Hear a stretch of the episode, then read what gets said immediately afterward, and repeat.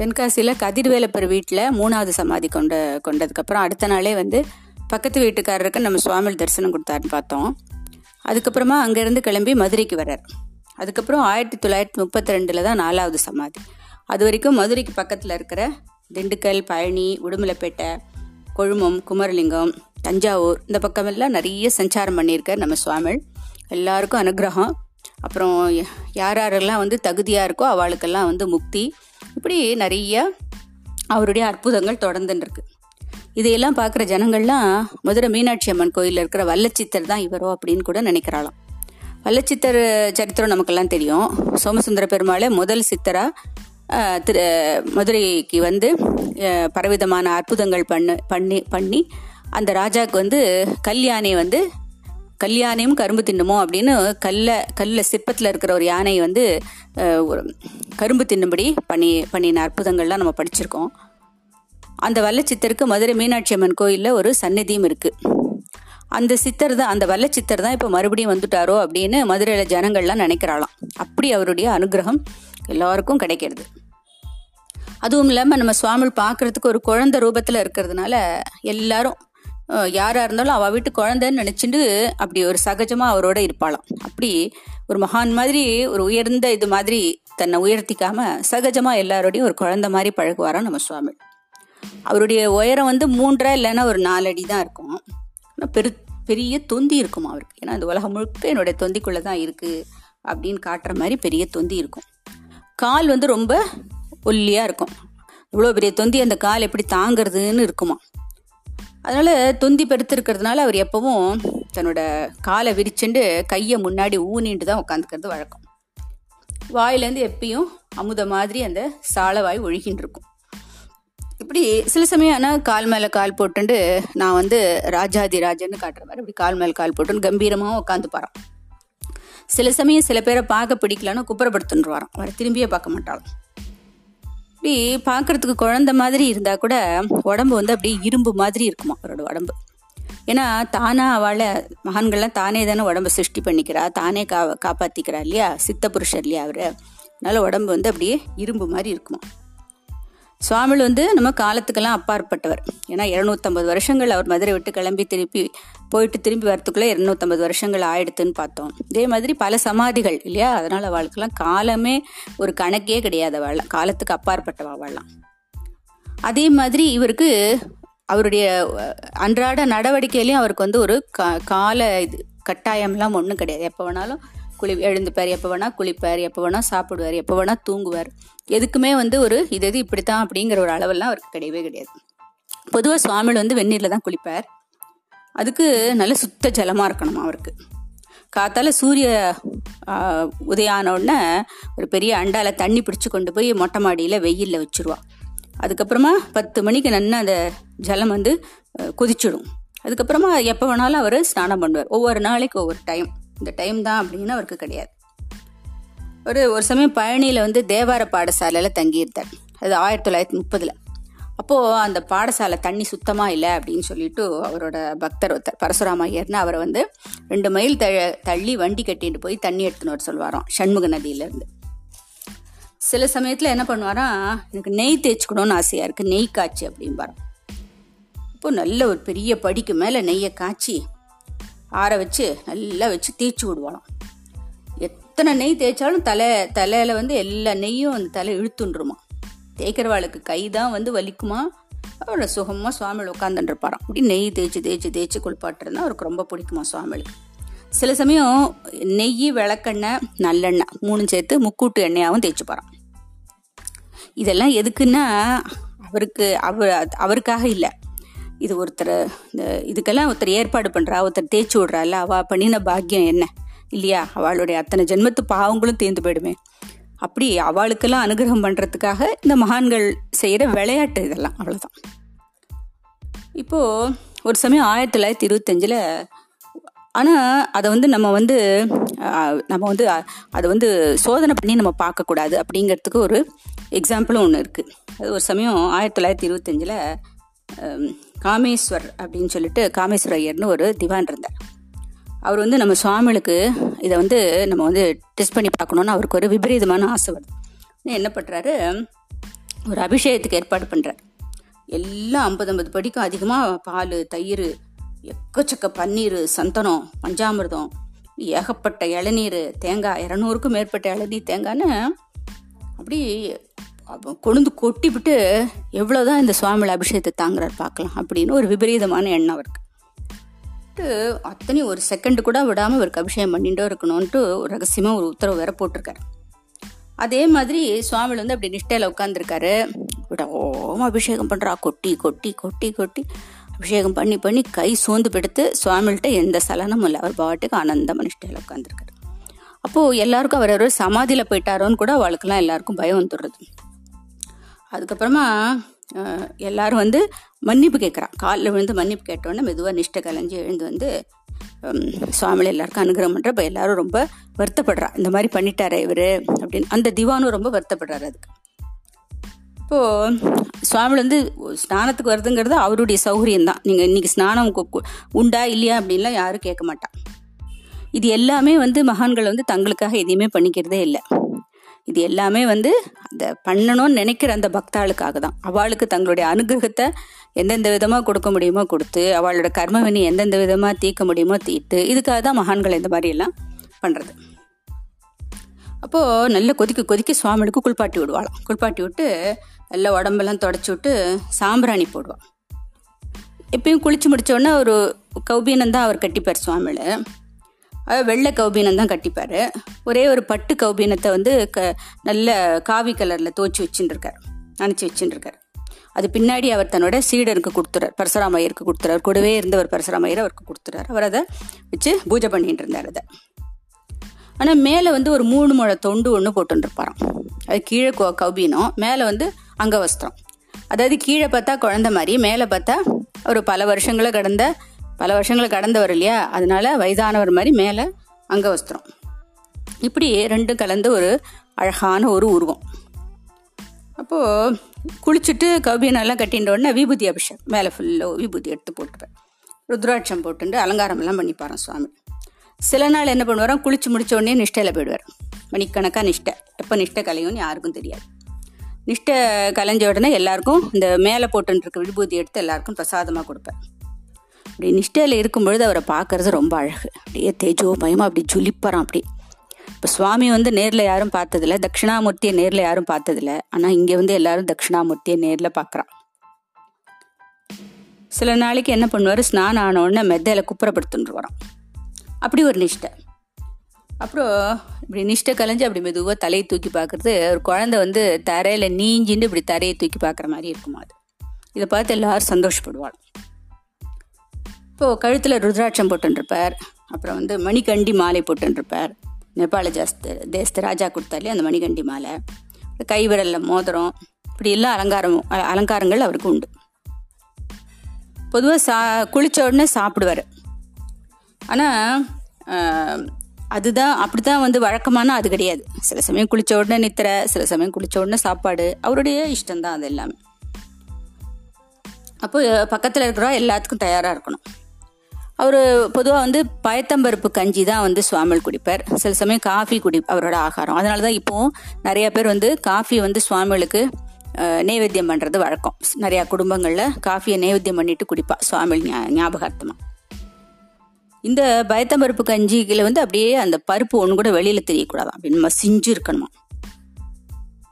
அப்படி வந்து மசிச்சு கொடுக்கணும் அந்த கஞ்சியை. சில நாள் இது மாதிரி அவர் விபூதி எல்லாம் போட்டுண்டு மேலெல்லாம் விபூதியை வாரி அடிச்சுண்டு மணிக்கணக்காக நிஷ்டையிலேருந்து இந்த பைத்தங்கஞ்சியை குடிக்கிறதுக்கு மத் மத்தியானம் மூணு மணி ஆகிடும் அதில் ஒரு கப்பு கஞ்சி தான் முக்கால்வாசி குடிப்பார். இப்போது சில அதையும் சில நாளைக்கு என்ன பண்ணுவார் இது சரியாக பண்ணலை இன்னைக்கு அப்படின்னு சொல்லிட்டு இந்த கஞ்சி முழுக்கையும் பசுராமயரியே வந்து குடிக்க சொல்லி சொல்லி விடாராம் அவர் குடிக்கவே முடியாமல் குடிப்பாராம் எல்லாத்தையும். எல்லாம் அனுகிரகம் தான். சில சமயம் குளிச்சு முடித்த உடனே நேராக தூங்க போயிடுவார். நித்திரை தான். அப்புறம் சாயந்தரம் அஞ்சு மணிக்கு தான் எழுந்துப்பார் அப்போ அன்னைக்கு அந்த மாதிரி சமயங்களில் ஆகாரம் அன்னைக்கு வெறும் காப்பி மட்டும்தான். இப்படி ஒரு நாளைக்கு ஒன்று அவருக்கு. அதாவது சித்தம்போக்கு சிவன் போக்கும் பாலியா அப்படி. சில சமயம் என்ன பண்ணுவாராம் பால்லையோ தயிர்லையோ ஊற வச்ச இட்லியை கொண்டு வர சொல்லுவாராம். இப்போ திடீர்னு இட்லி சாம்பார் வேணும்னு கேட்பாராம் எப்போ எது கேட்பார்னு யாருக்கும் எதுவும் தெரியாது. அதனால எப்பயுமே எல்லாத்தையுமே ரெடியாக வச்சுட்டு இருப்பான்.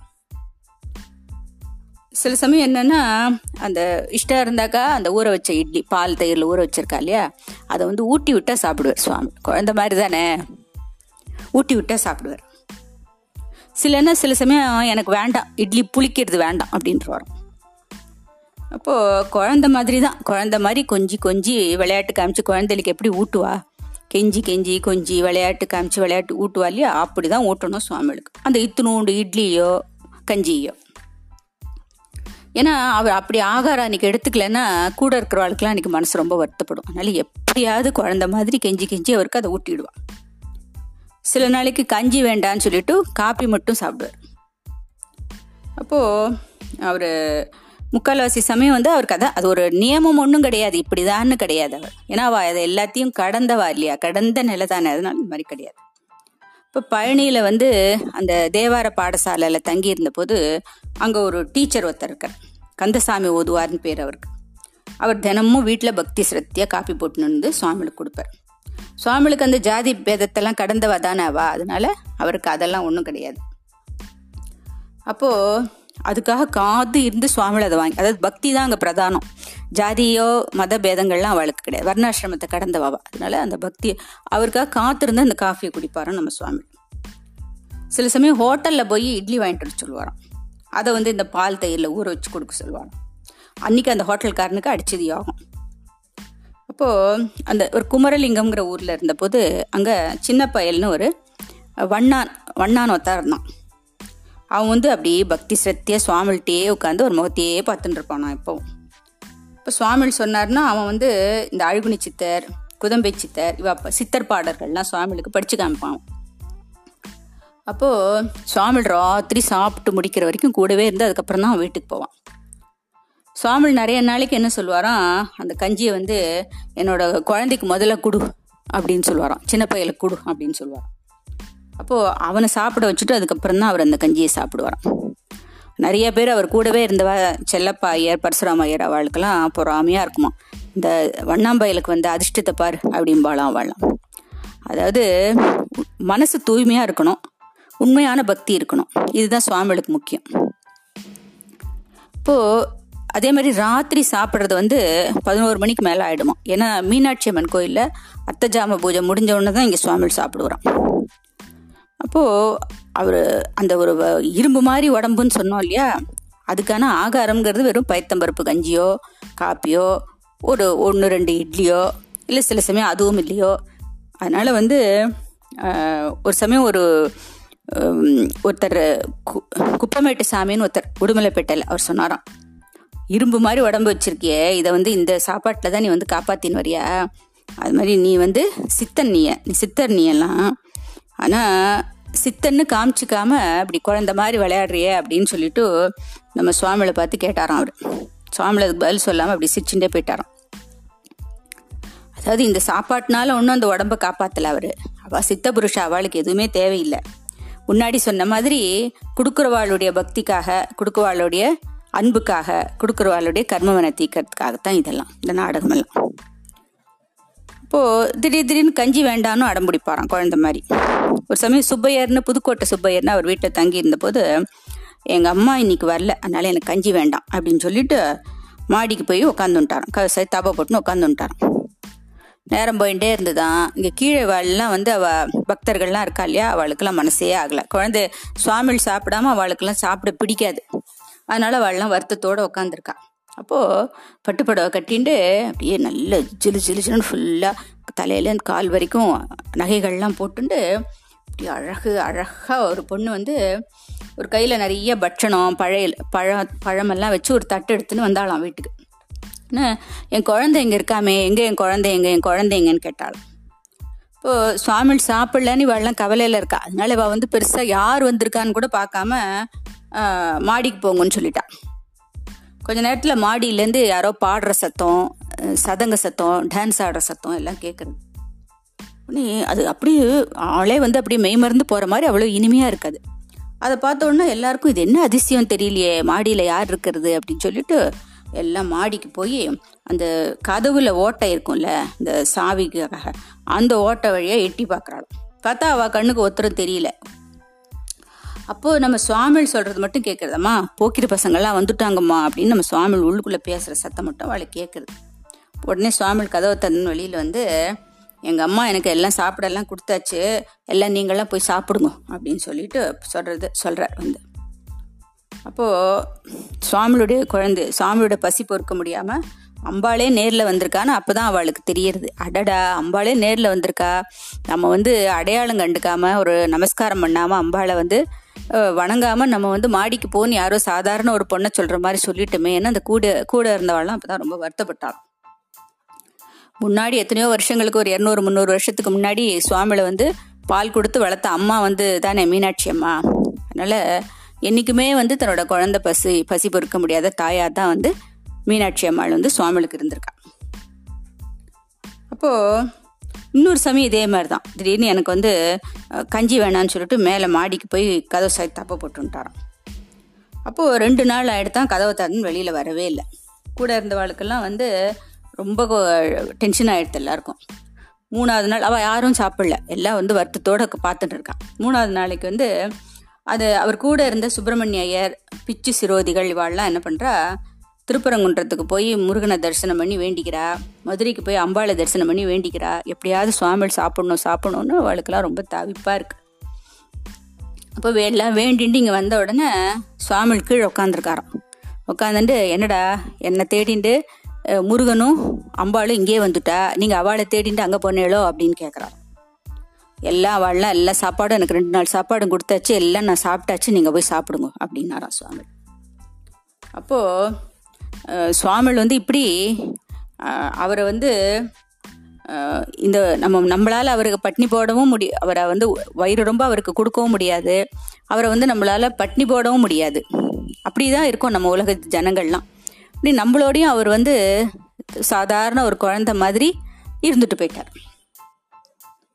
இது எதுக்கு அப்படின்னா ஆனால் அவருக்கு சப் ஒருவேளை ஒரு சாப்பாடு யாராவது கொடுக்க முடிஞ்சா அவள் வந்து அந்த ஈஸ்வரனுக்கே கொடுத்த பாக்கியம் அவளுக்கு கிடைக்கும் இல்லையா?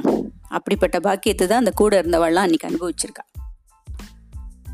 சுவாமிகளை பார்க்கறதுக்கு நிறைய பேர் வருவா. அந்த பக்தாள்லாம் வந்து நிறைய பால் பழம் பட்சணம் எல்லாம் வாங்கிட்டு வருவா. நைவேத்தியத்துக்கு கொண்டு வருவா. அதெல்லாம் பாலெல்லாம் ப பட்சணங்களெல்லாம் எல்லாருக்கும் சுவாமிகள் கொடுக்க சொல்லிடுவார். இந்த பால் மட்டும் கொஞ்சோண்டு குடிச்சிட்டு மிச்சத்தை அப்படியே பிரசாதமாக எல்லாருக்கும் கொடுக்க சொல்லுவார். என்ன ஒரு பாக்கியம் அவளுக்கெல்லாம். குடிச்சவாளுடைய பாக்கியத்தை என்ன சொல்கிறது நம்ம?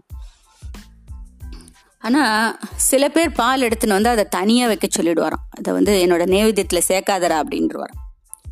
இது வந்து இதெல்லாம் கர்மம் பிடிச்சவன் கொண்டு வந்துடுறாது இவன் கர்ம தேர்றதுக்கு நான் சா பால் சாப்பிடணுமா? தனியாவை தனியாவை அப்படின்ட்டு வரான் சுவாமி அப்போது எந்த ஒரு ப பலனையும் எதிர்பார்க்காம ஒரு குழந்தைக்கு ஒரு அம்மா எப்படி பிரியத்தோடு பா கொடுப்பாளோ அப்படி யாராவது கொடுத்தா அதை ஆசையாக கேட்டு வாங்கி சாப்பிடுவாராம்.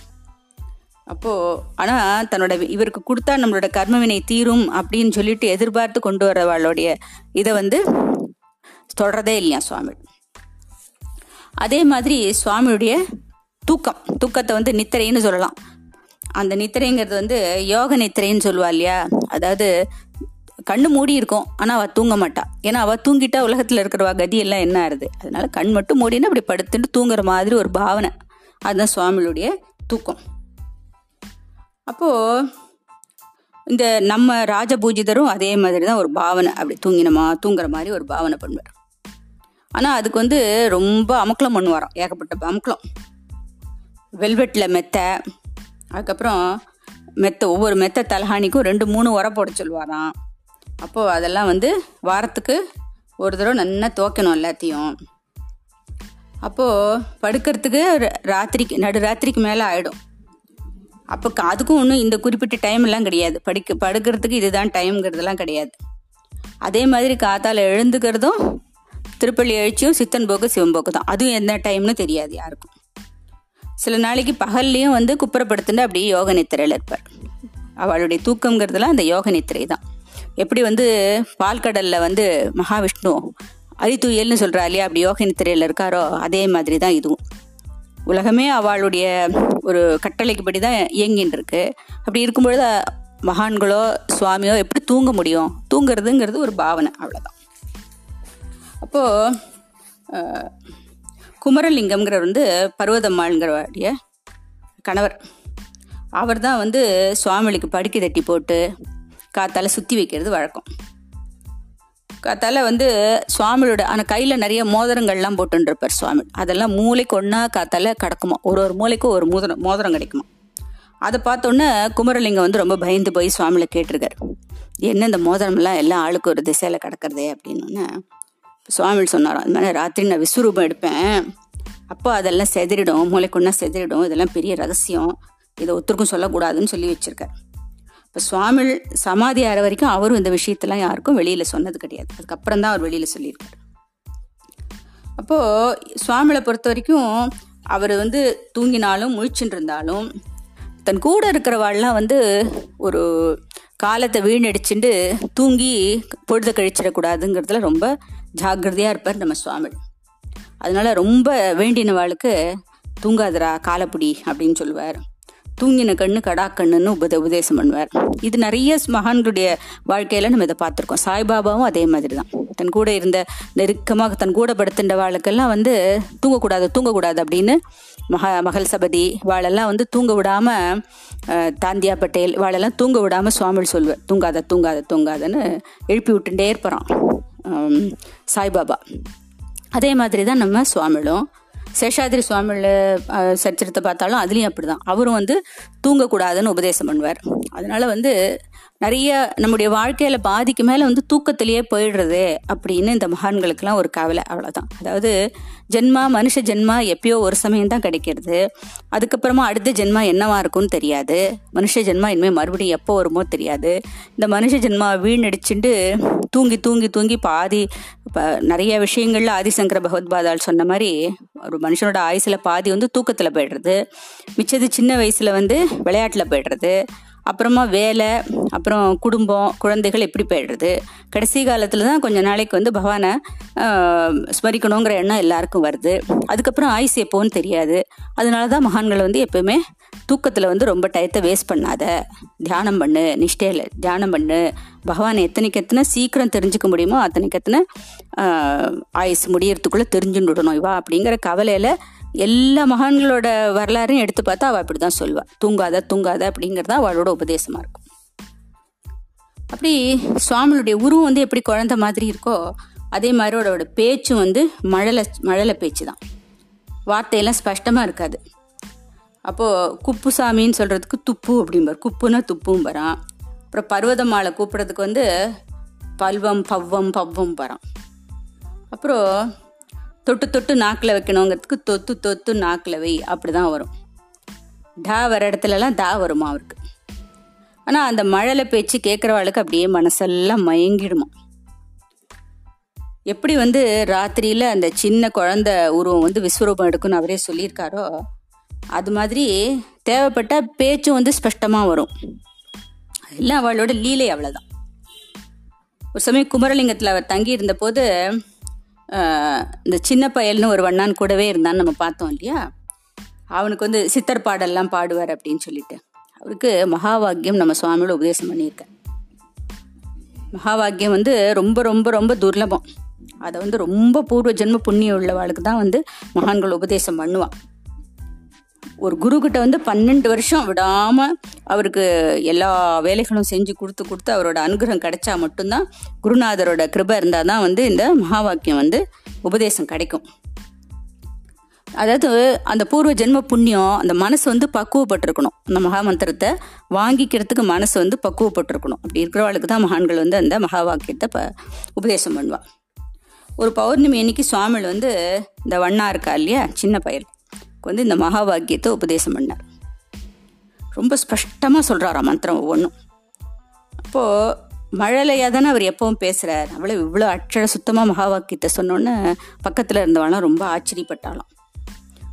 அந்த ஓம்காரம் வந்து அவ்வளோ சுத்தமாக தீர்க்கமாக சொல்கிறார் நம்ம சுவாமி அந்த ஓங்காரம் வந்து கடைசி வரைக்கும் அவள் காதில் ஒலிச்சுட்டு இருந்தோம் அப்போ சுவாமிகள் சொன்ன ஓங்காரம் இந்த மகா வாக்கிய உபதேசம் கடைசி வரைக்கும் அவள் காதில் ஒலிச்சுட்டு இருந்ததான் இப்போ சின்ன பையல்கிட்ட சொல்லியிருக்கார் சுவாமி இந்த மாதிரி இந்த மகா வாக்கியத்தை வீண் செலவு பண்ணிடாத ஆத்ம சாட்சாத் சாட்சாத்காரத்தை வளர்த்துக்கோ அப்படின்னு அறிவுரையும் சொல்லியிருக்கார்.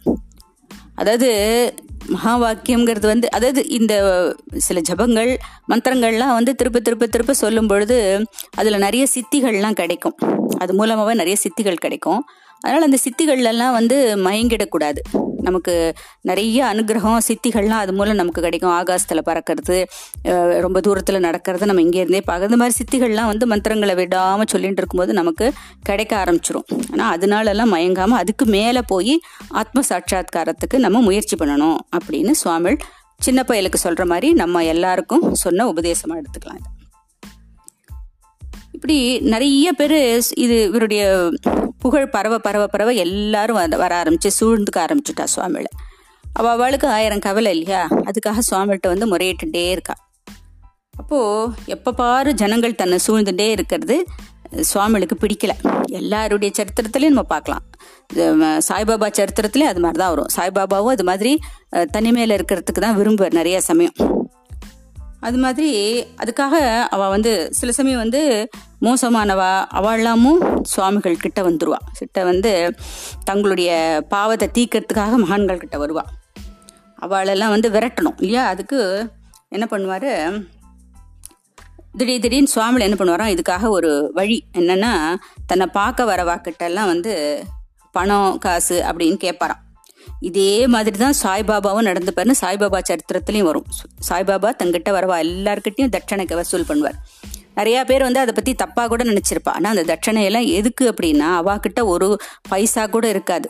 முந்நூறுரூவா வந்ததுன்னா நானூறுரூவாயாவே அவள் வந்து மற்றவாளுக்கு கொடுத்துருவா. அத்தனையும் வந்து கஷ்டப்படுற ஜீவன்களுக்கு கொடுத்துருவா. அதுக்கு தான் இப் இப்படி பண்ணும்பொழுது அந்த கஷ்டப்படுறவாளுடைய கஷ்டமும் தீரும். கொடுக்குறவளுடைய கர்ம வினையும் தீரும். ஆனால் அதுக்கு நமக்கு புண்ணிய பலன் இருக்கணும். அப்போது நான் பால் சாப்பிட்ட கணக்கு நூறுரூவா ஆச்சுடா.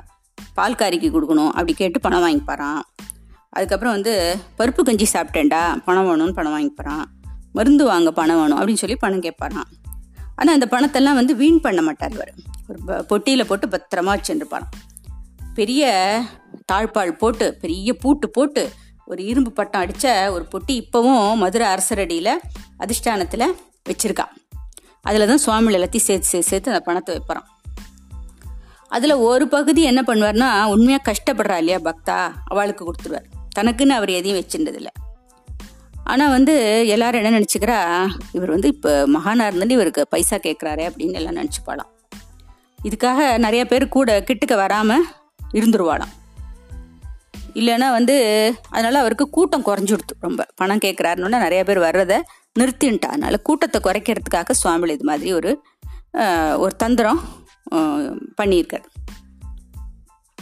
மதுரையில் வந்து தானப்பு மதுரை தெருவில் இருந்தபோது ஒரு செட்டியார் வந்து ஆயிரத்து நூறு ரூபாயை கொண்டு வந்து சுவாமிகளுக்கு பாத பூஜை பண்ணுறார் பூஜை முடிஞ்சோடனே சுவாமிகள் வந்து பக்கத்தில் இருந்தவரை கூப்பிட்டு வாசலில் வந்து ஒரு வயசானவர் ஒரு பிராமண பையனை அழைச்சிட்டு போகிறார் அவரை கூப்பிடு அப்படின்னு சொல்கிறார் உடனே அந்த பையனுக்கு வந்து பூனல் பூணல் போடணும்னு சொல்லிட்டு அந்த வயசானவர் வந்து வீடு வீடாக போய் பணம் கேட்டுன்னு இருக்கார் அவரை தான் அழிச்சுன்னு வர சொல்கிறார் நம்ம சுவாமி.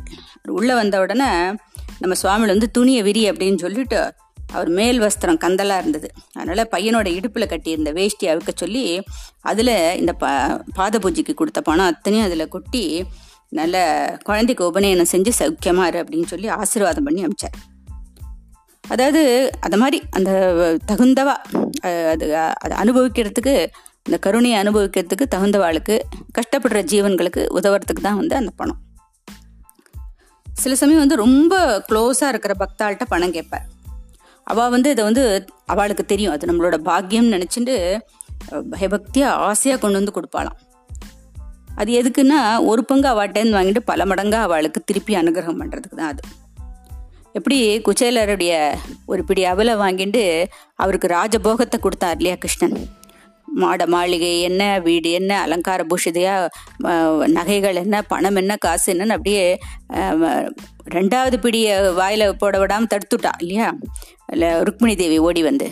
இல்லைன்னா அத்தனை கிருஷ்ணருடைய சகல சௌபாகியங்களும் அவருக்கு போயிருக்கும். அப்படி அள்ளி அள்ளி கொடுக்கக்கூடியவ தான் கிருஷ்ணர் மாதிரி அள்ளி அள்ளி கொடுக்கவர் தான் நம்முடைய சுவாமிகளும். எல்லா மகான்களுமே பொதுவாக அப்படி தான் வாங்கிக்கிறதுங்கிறது நமக்கு பல மடங்காக திருப்பி கொடுக்கறதுக்கு. ஒன்றா அதுக்காக இருக்கும். இல்லைன்னா நிஜமாவே ரொம்ப கஷ்டப்படுறவாளுக்கு உதவணுங்கிற எண்ணம். இதனால வந்து கொடுக்குறவாளுடைய வினைப்பயனும் தீரும். இப்படி பல புண்ணியம் பெருகும். இப்படி பல விஷயங்களுக்காக தான் அவள் கேட்கறது இப்போது அவர் ஏதோ பொடி போடுற மாதிரி ஒரு பாவனை உருவாக்கியிருக்கார். இப்படி நம்ம இவர் சாய்பாபா கூட அந்த புகையில எடுத்து போடுற மாதிரி ஒரு அவரும் ஒரு இது காமிச்சிருக்கார். அந்த பைப்பில் வந்து அந்த சுருட்டு போட்டு பிடிக்கிற மாதிரி ஒரு இது சாய்பாபா கிட்டே அந்த பழக்கம் இருந்த மாதிரி ஒரு பாவனை. இதெல்லாம் பாவனை தான். நிஜமாவாளுக்கு ஒன்றும் கிடையாது. அது மாதிரி பொடி போடுற மாதிரி ஒரு பாவனையை நம்ம சுவாமிகளும் உருவாக்கியிருக்கார். பக்தர்களை வந்து கஸ்தூரி கடையிலேருந்து பொடி வாங்கின்னு வா அப்படிம்பார். வர பக்தாலும் சில சமயம் பொடி வாங்கின்னு வந்து கொடுப்பான். பொடி வந்து கை விரலுக்கு நடுவில் வச்சுட்டு தவிர மூக்கில் அவர் ஒரு நாளும் போட்டது கிடையாது. ஆனால் பார்க்குறவாளுக்கு வந்து சுவாமிகளுக்கு வந்து பொடி பழக்கம் இருக்குது அப்படின்னு ஒரு திரையை வந்து நமக்கு போட்டு அவருடைய உண்மையான இதை மறைச்சுன்றா அவ்வளோதான் அவளுடைய சக்தி ரொம்ப ரொம்ப ரொம்ப அதிகம். ஆனால் அவள் வந்து அந்த சக்தியை வந்து நம்ம காமிக்கிறது இல்லை காமிச்சா நம்மளால் தாங்கவும் முடியாது. அதனால் ஒரு சாதாரண மனுஷ மாதிரி தங்களை அவள் காமிச்சுப்பாள் மகான்களை காமிச்சிக்க மாட்டான் அப்போது மகான்களை பொறுத்த வரைக்கும் சங்கம் அதாவது எல்லாம் சேர்ந்துருக்கிறதும் ஒன்று தான் தனியாக தியானத்தில் இருக்கிறதும் அவளுக்கு ஒன்று தான் சிலர் வந்து என்ன பண்ணுவான்னா ஜனங்களோட சேர்ந்து இருப்பா. சிலர் என்ன பண்ணுவா அவளை விட்டு பிரிஞ்சு போய் தனியாக தியானத்திலேயே இருப்பா. இப்போது நம்ம சுவாமிகள் வந்து நிறைய பேருக்கு வந்து நான் உனக்கு தாத்தாடா அப்படின்னு சொல்லி சொந்தம் கொண்டாடி இருக்க இப்போ பிஎம் சிவசுப்பிரமணிய ஐயர் அப்படின்னு மதுரையில் வக்கீலாக இருந்தவர். அப்போ முதல் தடவை சுவாமிகளை பார்க்க வந்தோடனே வாடா என் பேரா? அப்படின்னு தான் அவர் கூப்பிட்டுருக்கார் சுவாமி அப்போ அவர் கேட்டிருக்காரு நீங்கள் என்ன எனக்கு தாத்தாவா? அப்படின்னு கேட்டிருக்காரு. ஆமாண்டா அப்படின்னு சொல்லிட்டு அந்த சிவசுப்பிரமணிய ஐயருடைய ஏழு தலைமுறைகளை நம்ம சுவாமிகள் சொன்னாரோம். அப்போது அதை கேட்டவொன்னே தான் அவருக்கு நம்பிக்கை உண்டாயிருக்கு. உடனே அதுலேருந்து அவர் வந்து தாத்தா அப்படின்னு உரிமையோடு நம்ம சுவாமிகளை கூப்பிட ஆரம்பிச்சிருக்காரு. அப்போது உங்கள் பெரியவா எங்கள் பெரியவாளுக்கு உபதேசம் எங்கள் பெரியவா உங்கள் பெரியவாளுக்கு உபதேசம்னு சொல்லியிருக்காரு. அதே மாதிரி புதுக்கோட்டை திவான் பேஷ்கார் காமி முன்னாடி பார்த்துருக்குமே. அதாவது சுவாமிகளுக்கு விடாமல் அபிஷேகம் பண்ண சொல்லி அவரை சோதனை பண்ண நினைச்சார் இல்லையா? அவர் வந்து அவரையும் வந்து நம்ம சுவாமியில் வந்து நீங்கள்லாம் எங்கள் பேரன்னு சொல்லுவார் நீ எனக்கு ஏழாம் தலைமுறை பேரண்டா அப்படின்னு சொல்லுவார் அவர் உடனே பேரன்னா வம்சாவழி சொல்லுங்கோ அப்படின்னு கேட்டிருக்காரு. இப்போ அறுபது வயசான அந்த காமேஸ்வர ஐயரில் ஆரம்பித்து அந்த ஏழு தலைமுறையும் அவருடைய தம்பியா இருந்தார் இல்லையா லக்ஷ்மணன் சொல்லிட்டு திரிபுர சுந்தரி அம்மாளுக்கு இன்னொரு குழந்தை லக்ஷ்மணன் உண்டுன்னு பார்த்தோம் இல்லையா? அதுல ஆரம்பிச்சு காமேஸ்வர ஐயர் வரைக்கும் ஏழு தலைமுறை பேரையும் வரிசையா சொல்லியிருக்கார். அதுக்கப்புறம் வந்து அவருக்கு நம்பிக்கை வந்து அவரும் சுவாமியில தாத்தான்னு கூப்பிட ஆரம்பிச்சிருக்கார். அந்த சந்ததிக்காரா இன்னமும் வந்து அங்க மதுரைக்கு பக்கத்துல அவ வந்து சுவாமியோட அதிஷ்டானம் ஒன்று வச்சு அவ வந்து அங்கே வருஷா வருஷம் சுவாமிகளுக்கு ஆராதனை பண்ணின்னு வரா. லக்ஷ்மணன் அவருடைய தம்பி இருந்தார் இல்லையா? அவ அந்த வம்சாவழிக்காரா? அவ இன்னமும் அங்கே வருஷா வருஷம் சுவாமிகளுக்கு அவா தனியாக அவ ஆராதனை ஜெயந்திலாம் அவா கொண்டாடுறான் மதுரைக்கு பக்கத்தில். இப்படி நம்ம சுவாமிகள் வந்து எப்பயும் தன் கூட ஒரு ஆட்களை வச்சுண்டு ஒரு குடும்பம் மாதிரி அவட்ட குழந்தைகள் மாதிரி பழகிண்டு ஆனால் அவளுக்கு பெரிய மகான்கள் மாதிரி அனுகிரகமும் பண்ணிண்டு இப்படி நிறைய அனுகிரகம் பண்ணி அவர் கூட இருக்கிறதே அவளுக்கு எல்லாருக்கும் அவ்வளவு சந்தோஷம். அவ கூட இருக்கிறவ அனுபவிச்ச சந்தோஷத்தை சொல்லி மாளாது. சுவாமிகளுக்கு வந்து இந்த அஷ்டமா சித்தின்னு சொல்றா இல்லையா? அனிமா மகிமா லஹிமா கரிமா. அதெல்லாம் வந்து அந்த சித்திகள்லாம் நம்ம சுவாமிகிட்ட வந்து கை கட்டி நிற்கும். ஆனால் வந்து அதை நினை வேணுங்கிற சமயத்தில் மட்டும் நம்ம சுவாமிகள் அதை யூஸ் பண்ணிப்பார். மற்ற சமயத்தில் ஒரு சாதாரணமாக ஜனங்க மற்றவாளோட ஒரு சாதாரண ஒரு குழந்தை மாதிரி தான் அவர் பழகிட்டு இருந்திருக்கார். எப்படி வல்லச்சித்தர் வந்து அன்னைக்கு வந்து சிவபெருமான் வந்து வல்லச்சித்தரா வந்து மதுரை ஜனங்களுக்கெல்லாம் அனுகிரகம் பண்ணி அவளெல்லாம் வந்து ஆச்சரியத்தில் திளைக்க வச்சாரோ அதே மாதிரி நம்ம சுவாமிகளும் நிறைய அனுகிரகங்கள் பண்ணி இந்த அஷ்டமா சித்திகள் எல்லாம் காமிச்சிருக்கார். ஒரு சமயம் குமரலிங்கத்துலேருந்து மூணு மைல் தூரத்தில் ஒரு தத்தாத்திரேயர் சமாதி அதுக்கு சுவாமிகள் வந்து பரசுராமையர் செல்லப்பாயரோட அங்கே போயிருக்கார். அந்த அமராவதி நதி கரையில் இருக்க அந்த சமாதி கோயில் அதுக்கு எல்லா பக்கமும் செவுர் இருக்கு. இந்த செவுத்துல ஒரு சின்ன ஒரு ஒரு ஹோல் இருக்குமா? அது வழியாக தான் வந்து உள்ளுக்குள்ளே போகணும். நம்ம சுவாமிகளால் அதுக்குள்ளே புகுந்து போக முடியாது அப்படின்னு சொல்லிட்டு பரசுராமையர் வந்து தன்னோட தோளில் தூக்கிண்டு உள்ளே போயிருக்கார். அப்போது சுவாமிகள் வந்து அப்படியே பஞ்சு மாதிரி கனமே இல்லாமல் இருந்தாராம். உடனே அடடா சுவாமிகள் கொஞ்சம் கூட கனமே இல்லையே. அப்படின்னு சொல்லிட்டு சுவாமியில தூக்கின்னு போகிறது என்ன பிரமாதமான காரியமான்னு மனசில் ஒரு நிமிஷம் அவருக்கு எண்ணம் வந்துருத்தான். உடனே அடுத்த நிமிஷம் வெயிட்டு அழுத்துறதான் அவரை வச்சுட்டு கணம் தாங்க முடியலையாம். ஐயோன்னு சத்தம் போடுறாராம். அப்படி ஒரு சாமியோட வெயிட்டு திடீர்னு ரொம்ப அதிகமாகி இவரால் தூக்கவே முடியல. உடனே இவருக்கு கத்துறதை பார்த்துட்டு சுவாமி என்னடா ரொம்ப கஷ்டமா இருக்கா? அப்படின்னு சொல்லிட்டு உடனே மறுபடியும் லேசாயிட்டாராம். அதாவது என்னன்னா அவரோட பழகிறதுக்கு ஒரு குழந்த மாதிரி ஈஸியாக பழகலாம். நம்மள மாதிரி ஒரு சாதாரண மனுஷர் மாதிரி தான் இருக்கார் அவரும் நினச்சிட்டாக்கா அந்த மகான்கள் வந்து தங்களுடைய அது தங்களுடைய சக்தியை காமிச்சிருவா அவாக்கிட்ட அதுக்கப்புறமா அதாவது நான் உங்ககிட்ட சுலபமாக பழகிறதுனால நீ வந்து என்னை குறைச்சி நினச்சிடாத. ஆனால் உன்னாலெல்லாம் என்னை வந்து புரிஞ்சிக்கவே முடியாது. என்னுடைய சுரூபம் அப்படின்னு காட்டுற மாதிரி இருக்குது இந்த நிகழ்ச்சி. அதே மாதிரி இன்னொரு சமயம் ஒரு செட்டியார் பக்தர் வந்து சுவாமிகளை பார்க்கறதுக்காக வந்தார். அவருக்கு அவரோட முதல் ஒய்ஃப் வந்து சரியா இல்லை. அவ வந்து ரொம்ப சண்டை பிடிச்சிட்டு அவரோட சரியா வாழாம இருக்கா. அப்போ அவர் ரெண்டாவது கல்யாணம் பண்ணிக்கிறதுக்காக நம்ம சுவாமிகிட்ட உத்தரவு கேட்கிறார். அப்போ அந்த காலத்துல அது மாதிரி சரியா வரல ஒத்து வரலைன்னா இன்னொரு கல்யாணம் பண்ணிக்கிறது ஒரு வழக்கமா இருந்துட்டு வருது. சுவாமிகளும் உத்தரவு கொடு கொடுத்த உடனே அவர் வந்து திருப்பரங்குன்றத்துல கல்யாணம் பண்ணிக்கிறதுக்காக ஏற்பாடுகள்லாம் பண்றார். சுவாமிகளை வந்து கட்டாயம் கல்யாணத்துக்கு வரணும் எங்களை ஆசீர்வதிக்கணும் அப்படின்னு கேட்டுண்டு கல்யாணத்துக்கு கிளம்புறார். சுவாமிகளும் நான் கண்டிப்பாக வரேன்டா அப்படின்னு சொல்கிறேன் அந்த குறிப்பிட்ட முகூர்த்த தினம் வந்தது. திண்டுக்கல்ல இருக்கார் சுவாமிகள். அப்போ கூட இருந்த பக்தாள்லாம் வந்து இன்னைக்கு கல்யாணத்துக்கு போகணுமே செட்டியார் கல்யாணத்துக்கு போகணுமே ஞாபகப்படுத்துற ஆனால் சுவாமியில் ஒன்றும் பதிலே சொல்லலை பேசாமையே இருந்துடுறார். இப்போ காத்தால பத்து மணிக்கு திருப்பரங்குன்றத்தில் கல்யாணம். விடிகாத்தால நாலு மணிக்கு நம்ம சுவாமிகள் வந்து ரெண்டு பக்தாளோட ஒரு மாட்டு வண்டியில அந்த கல்யாண சித்திரத்துக்கு வந்து இறங்கி தூங்கிட்டு இருந்தவாளெல்லாம் எழுப்பி முகூர்த்தத்தை கத்தால ஏழரை மணிக்கே வச்சுருங்கோ அப்படின்னு சொல்றாரு. செட்டியார் சொல்றாரு இல்லை கத்தால பத்து மணிக்கு தானே முகூர்த்தம்? அப்படிங்கிறார். இல்லை நான் சொன்னதை செய்ய அப்படின்னு செட்டியார் வந்து எதிர்த்து பேசாதவர். உடனே சரின்னு சொல்லிட்டு அவசரமா கல்யாணம் முடிஞ்சு விடுறது ஏன்னா ஜோசியால் பார்த்து கொடுத்த முகூர்த்தத்தோட சுவாமிகள் கொடுத்து கொடுக்குற குறிச்சு கொடுக்குற முகூர்த்தம் வந்து சத்தின்னு செட்டியாருக்கு தெரியும். தாலி கட்டி முடிஞ்ச உடனே அந்த அப்போதான் வந்து முதல் ஒய்ஃபுக்கு வந்து இந்த விஷயம் தெரிஞ்சு அவன் நிறைய ஆட்களெல்லாம் கூட்டுண்டு எப்படியாவது இந்த கல்யாணத்தை தடுத்துடணும்னு சொல்லிட்டு வரா. ஆனால் அவள் வர்றதுக்குள்ளே இங்கே கல்யாணம் முடிஞ்சு விடுறது. அதுக்கப்புறமா எல்லாம் அங்கே கூடி இருக்கிற பெரியவாள்லாம் ரெண்டு பக்கமும் பேசி ஒரு மாதிரி சமாதானம் பண்ணி ரெண்டு பேரோடையும் ஒத்துண்டு செட்டியாரோட ஒத்துண்டு போக முடிய அவள் பேசி வைக்கிறாள் அப்போ முதல் மனைவியும் வந்து நான் செஞ்சது தப்புன்னு ஒத்துண்டு அவளும் ஒத்துண்டு இருக்கிற வாழறதுக்கு ஒத்துக்கிறாள் இப்படி ஒரு மாதிரி அது சுமூகமாக முடிஞ்சு போயிடுறது. இப்போ இந்த கலாட்டெல்லாம் முடிஞ்ச உடனே செட்டியார் வந்து சுவாமியில தேடுறார். விட்டு ஆசீர்வாதம் வாங்கிக்கணும் அப்படின்னு. அவரை காணும். உடனே அவசரமாக காரில் ஏறி குடும்பத்தோட இங்கே வந்து நம்ம சுவாமியில் பார்க்கறதுக்காக வர்றார். உங்களை சுவாமியில் வந்து பார்க்காமையும் உங்ககிட்ட ஆசீர்வாதம் வாங்காமல் உங்களை விட்டுட்டேனே. அதனால தான் வந்து நீங்கள் வந்து முன்னாடியே முகூர்த்தம் வச்சுக்க சொல்லி சொல்லலைன்னா இந்த கல்யாணமே நின்று போயிருக்கோம். உங்களால தான் இந்த கல்யாணம் முடிஞ்சுது அப்படின்னு சொல்லிட்டு ரொம்ப கண்ணில் கண்ணில் தண்ணியோட அவர் காலில் விடுற. சுவாமியில் எல்லாத்தையும் கேட்டுன்ட்டு ஒன்றுமே தெரியாத ஒரு மாதிரி பாரதா பாரதா அப்படிங்கிறாராம். அவர் டா வராது தாந்தான்னு சொல்லுவார் பாரதா பாரதா நான் இங்கே தான் இருந்தேன். இவன் என்னென்னமோ பொய் சொல்கிறான் பொய் சொல்கிறான் அப்படிங்கிறாராம். ஒன்றுமே தெரியாது ஒரு மாதிரி. இப்போ பக்கத்தில் இருந்தாலும் சுவாமிகள் எங்கேயுமே போகல அவரை போக சொல்லி நாங்கள் சொல்லிட்டு இருக்கோம். அவர் இங்கே தான் இருந்தார் எங்களோடன்னு சொல்கிறான் ஆனால் வந்து அவர் திண்டுக்கல்ல இங்கே இருந்த அதே சமயத்தில் அங்கே திருப்பரங்குன்றத்தில் அவளுக்கு தரிசனம் கொடுத்து கல்யாணத்தையும் முடிச்சு வச்சிருக்காரு. இதே மாதிரி ஒரே இட ஒரே சமயத்தில் ரெண்டு இடத்துல மகான்கள் இருந்த சரித்திரம் நிறைய இருக்கு. ஆனால் சுவாமிகள் தான் மட்டும் வராமல் கூட ரெண்டு பேர் அப்புறம் மாட்டு வண்டி எல்லாத்தையும் சிருஷ்டி பண்ணிட்டு அங்கே போய் அந்த கல்யாணத்தை நடத்தி கொடுத்தது நம்ம சுவாமிகளால் மட்டும்தான் முடியும்.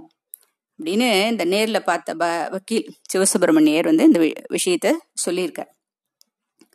இதே மாதிரி இன்னொரு சம்பவம். அது வந்து பரசுராம ஐயர் வந்து சொல்கிறார் அதாவது ராமகிருஷ்ணன் ஒரு பக்தர் ஒரு ஸ்டாம்ப் வெண்டிங் வேலை பார்க்குறார். அவருக்கு வந்து சுவாமிகிட்ட ரொம்ப பிரியம். அவருக்கு அவருடைய மனைவி வந்து அடங்கலை. ஒத்து வாழலை அவரோட. அதனால் கோச்சுண்டு பிறந்தாத்துக்கு போயிடுறான் அங்கேருந்து வரமாட்டேங்கிறான். அப்போ சுவாமிகள் சொல்கிறார் இனிமே அவள் வரமாட்டா அப்படின்னு சொல்லிட்டு நீ வேற கல்யாணம் பண்ணிக்கோ அப்படி. அவளால் உனக்கு ஒன்றும் தொந்தரவு கிடையாது அப்படின்னு சொல்கிற உடனே ராமகிருஷ்ணன் வந்து கேட்டுக்கிறார் இந்த மாதிரி நீங்கள் கட்டாயம் கண்டிப்பு கல்யாணத்துக்கு வரணும் அப்படின்னு சொன்னோன்னே நானும் இந்த நாயும் கட்டாயம் வரோம் அப்படிங்கிற நாயின்னு அவர் பரசுரம் ஐயரை சொல்வார். நாங்கள் ரெண்டு பேரும் கண்டிப்பாக வரோம் அப்படின்னு சொல்கிறார் ஆனால் கல்யாணத்தன்னைக்கு அவர் போல இங்கே தான் இருக்கார். அப்போது ராமகிருஷ்ணன் வந்து கல்யாணம் எல்லாம் முடிஞ்சதுக்கப்புறம் சுவாமிகிட்ட வந்து நமஸ்காரம் பண்ணி நீங்கள் இப்படி என்னை ஏமாத்தலாமா? தாலி கட்டுற தாலி கட்டுற நேரத்தில் நீங்களும் பரசுராமையரும் உள்ளே வந்தேளு. தாலி கட்டி முடிஞ்சு உங்ககிட்ட ஆசீர்வாங்க ஆசீர்வாதம் வாங்கலான்னு பார்த்தா உங்களை காணுமே அப்படின்னு சொல்லிட்டு அழறார்.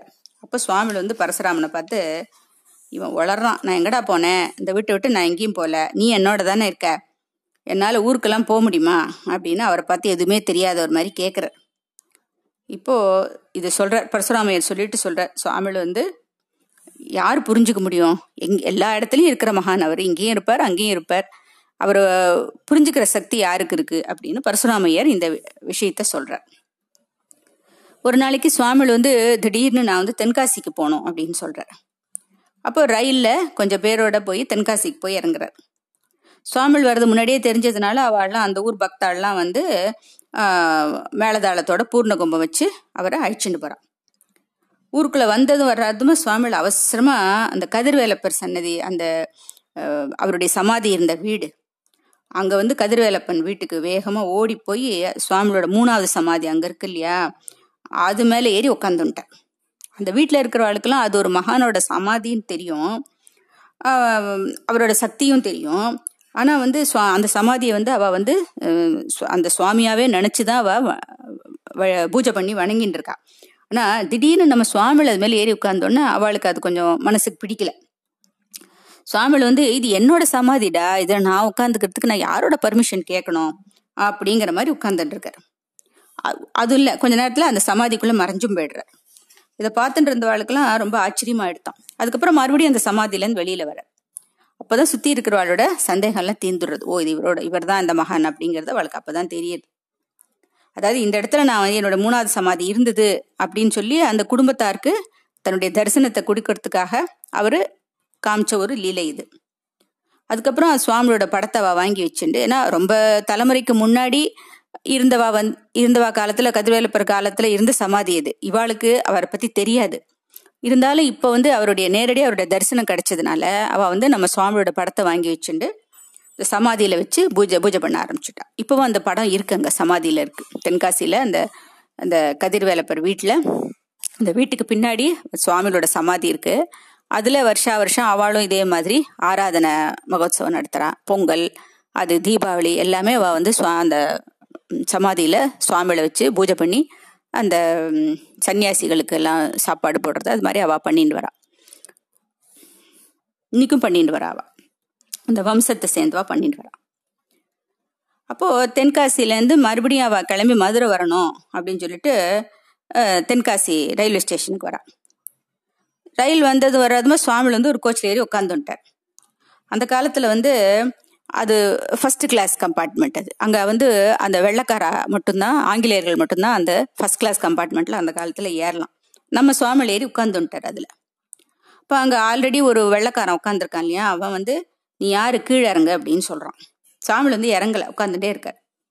உடனே அவன் கம்ப்ளைண்ட் பண்ணோன்னே அவரை வந்து பலவந்தமாக தூக்கி குண்டு கட்டாக தூக்கி கீழே உட்காத்தி வச்சுட்றான் ஸ்டேஷனில் உட்காத்தி வச்சுட்றான் சாமியும் சிரிச்சுட்டே உட்காந்துருக்கார் கார்டு வந்து ட்ரெயின் கிளம்பலான்னு பச்சை கொடி காமிக்கிறாரு. ஆனால் ட்ரெயினை வந்து எவ்வளோ ட்ரை பண்ணியும் ட்ரெயின் வந்து அங்கே நகர மாட்டேங்குது ட்ரெயின் ஸ்டார்ட்டே ஆக மாட்டேங்குது சுவாமியில் வந்து அப்படி கண்ணை மூடின்னு உட்காந்துருக்காரு அப்போது அந்த சுவாமியை பற்றி தெரிஞ்ச ஒருத்தர் அந்த ரயில்வேல வேலை செய்கிற ஒருத்தர் ஓடி வந்து அடடா இந்த சுவாமி இங்கே எப்படி வந்தாருன்னு கேட்டுட்டு நடந்தது என்னன்னு கேட்குறாரு அவருக்கு சொல்கிறாள் கூட இருந்தவள நடந்த விஷயத்த சொன்னோன்னே நேராக கார்டுகிட்ட போய் நீ எவ்வளோதான் வந்து இந்த சாமியை இறக்கி விட்டுட்டு வண்டியை நேத்தினாலும் வண்டி நகராது. சாமி கிட்ட காலில் விழுந்து மன்னிப்பு கழுங்கோ அவர் நம்ம மனசு வச்சாதான் அந்த வண்டி நகரும்னு சொல்ற உடனே காடுக்கு வந்து சுவாமி பக்தி ரொம்ப ஜாஸ்தி. உடனே அவர் வந்து ரொம்ப பய பயந்த சுபாவம். அவர் வந்து வெள்ளக்காரன்ட்டு போய் இந்த இதெல்லாம் வந்து நடந்த விஷயத்தெல்லாம் சொல்லி அவர் ஏதோ பெரிய மகான் அவர்கிட்ட இது மாதிரி எல்லாம் நீ தப்பா நடந்துக்காத. அவர் காலில் விழுந்து மன்னிப்பு கேளு அப்பதான் அந்த வண்டி கிளம்பும் அப்படின்னு சொன்னோன்னே வெள்ளக்காரனும் காலில் விழுந்து நமஸ்காரம் பண்றான். மன்னிக்கணும்னு கேட்டுக்கிறான். உடனே சுவாமிகள் வண்டியில மறுபடியும் ஏறி உட்காந்துக்கிறார் உடனே டிரைவர் வண்டியை கிளப்பினோடனே வண்டி கிளம்பி நிறுத்தும் சுவாமிகள் மதுரைக்கு வர்றார். அப்புறம் இது போல் இன்னொரு சமயம் ஆயிரத்தி தொள்ளாயிரத்தி இருபத் இருபதாம் வருஷம் ரயில்வே ஸ்டேஷனுக்கு மதுரை ரயில்வே ஸ்டேஷனுக்கு போய் மெட்ராஸ்க்கு போ போகிற அந்த ட்ரெயினில் ஏறி ஒரு வெள்ளக்கார துறை வந்து ரிசர்வ் பண்ணியிருக்கான் ஃபஸ்ட் ஃபஸ்ட்டு கிளாஸில் ஃபஸ்ட் கிளாஸ் கம்பார்ட்மெண்ட்டில் அதில் வந்து நம்ம சுவாமியில் வந்து மெட்ராஸ் போகிற ட்ரெயினில் ஏறி உட்காந்துட்டார் துரை வந்து கேட்குறான் இடத்த என்னோட இடத்த கொடு அப்படின்னா. முடியாது அப்படின்னு சொல்லிட்டு உட்காந்துட்டுருக்காரு அப்போது ஸ்டேஷன் மாஸ்டர் வந்து பார்க்குறாரு நம்ம சுவாமிகிட்ட டிக்கெட் இல்லைன்னு சொல்லிட்டு அவரை கீழே இறக்கி விட்டுறாரு. அதுக்கப்புறம் எவ்வளோ முயற்சி பண்ணாலும் ட்ரெயின் கிளம்பலை. ட்ரெயின் அங்கேயே தான் நிற்கிறது அதுக்கப்புறம் அந்த விஷயம் சுவாமிகளை பற்றி தெரிஞ்சவாள்லாம் வந்து கல்யாண ராமையர் அதை அந்த காடுகிட்ட வந்து சொல்லி அவரோட மகிமையெல்லாம் பற்றி சொல்லி சுவாமிகிட்ட மன்னிப்பு கேட்டால் தான் வந்து ட்ரெயின் நகரும்னு சொன்னோன்னே அவரும் சுவாமிகிட்ட மன்னிப்பு கேட்டு அதுக்கப்புறம் முதல்ல சுவாமிலேயே உட்காந்தாரு ஒரு ஃபஸ்ட் கிளாஸ் கம்பார்ட்மெண்ட் அதுலேயே சுவாமியில் உட்காத்த வச்சு அந்த வெள்ளக்காரத்துறைக்கு வேறு வேற இடம் கொடுத்தோன்னே தான் வந்து ட்ரெயின் நகுந்துதான் அங்கேருந்து. சுவாமி சந்தோஷம் ரொம்ப சந்தோஷமாயிட்டான். இனிமேல் ட்ரெயின் போகுண்டா அப்படின்னு சொன்னோன்னே ட்ரெயின் கிளப்பினோன்னு ட்ரெயின் கிளம்பிடுது. அன்னிலேருந்து அந்த கல்யாண ராமையர் வந்து நம்ம சுவாமிகளுக்கு ரொம்ப பக்தராக ஆயிடுறார் அவர். கல்யாண ராமையர் வந்து அந்த ரிட்டையர் ஆனப்புறம் அவரோட போஸ்ட்டுக்கு ஒரு துறை ஒருத்தர் வர்றார். மெரிட்டுன்னு ஒரு துறை வர்றார். அவரும் சுவாமிகிட்ட ரொம்ப பக்தியாக இருக்கார். சுவாமிகள் வந்து ஸ்டேஷனுக்கு வந்தாலே அவரை தூக்கி தன்னோட ஆசனத்தில் உட்காந்து வச்சுருவார் அந்த துறை துறை சுவாமிகளுக்கும் அந்த துறைக்கிட்ட ரொம்ப பிரியம் ஜாஸ்தி. அவருக்கு நிறைய அனுகிரகம் பண்ணியிருக்கார் அவர். சுவாமிகளுக்கு வந்து நம்ம முன்னாடியே பார்த்தோம் சுவாமிகளுக்கு வந்து இந்த ஜாதி மதம் அந்த பேதமெல்லாம் கிடையாது. அதுக்கெல்லாம் மேற்பட்டவர் அவர்னு நம்ம பார்த்தோம். இப்படி மெரிட் துறைக்கு அனுகிரகம் பண்ணின மாதிரியே சில முஸ்லீம்களுக்கும் அவர் அனுகிரகம் பண்ணியிருக்கார். அதில் ஒருத்தர் வந்து அகமதுன்னு அவரோட பேர். அவர் வந்து குதிரை வண்டிக்கார அவர். ரொம்ப சுவாமிகிட்ட பக்தி ஜாஸ்தி அவருக்கு. சுவாமிகள் வந்து எங்கே போனாலும் அந்த அகமது வண்டியில் தான் போவார் எப்போவுமே. அகமதுக்கு ரொம்ப பண வசதியெல்லாம் ஒன்றும் கிடையாது. ஆனால் ஒரு இடத்துக்கு போனோம் அப்படின்னா அந்த இடத்துக்கு பத்திரமா கொண்டு போய் விட்டு நியாயமான கூலி வாங்கிப்பான் அகமது. அப்படி ஒரு பேர் அவனுக்கு. ஒரு நாள் சுவாமியில் வந்து அகமது கிட்ட பேசின்னு இருக்கார். அகமது நீ வந்து தொழுகைக்கெல்லாம் போவியா? அது முஸ்லீம்கள்லாம் தொழுகை பண்ணுவா இல்லையா?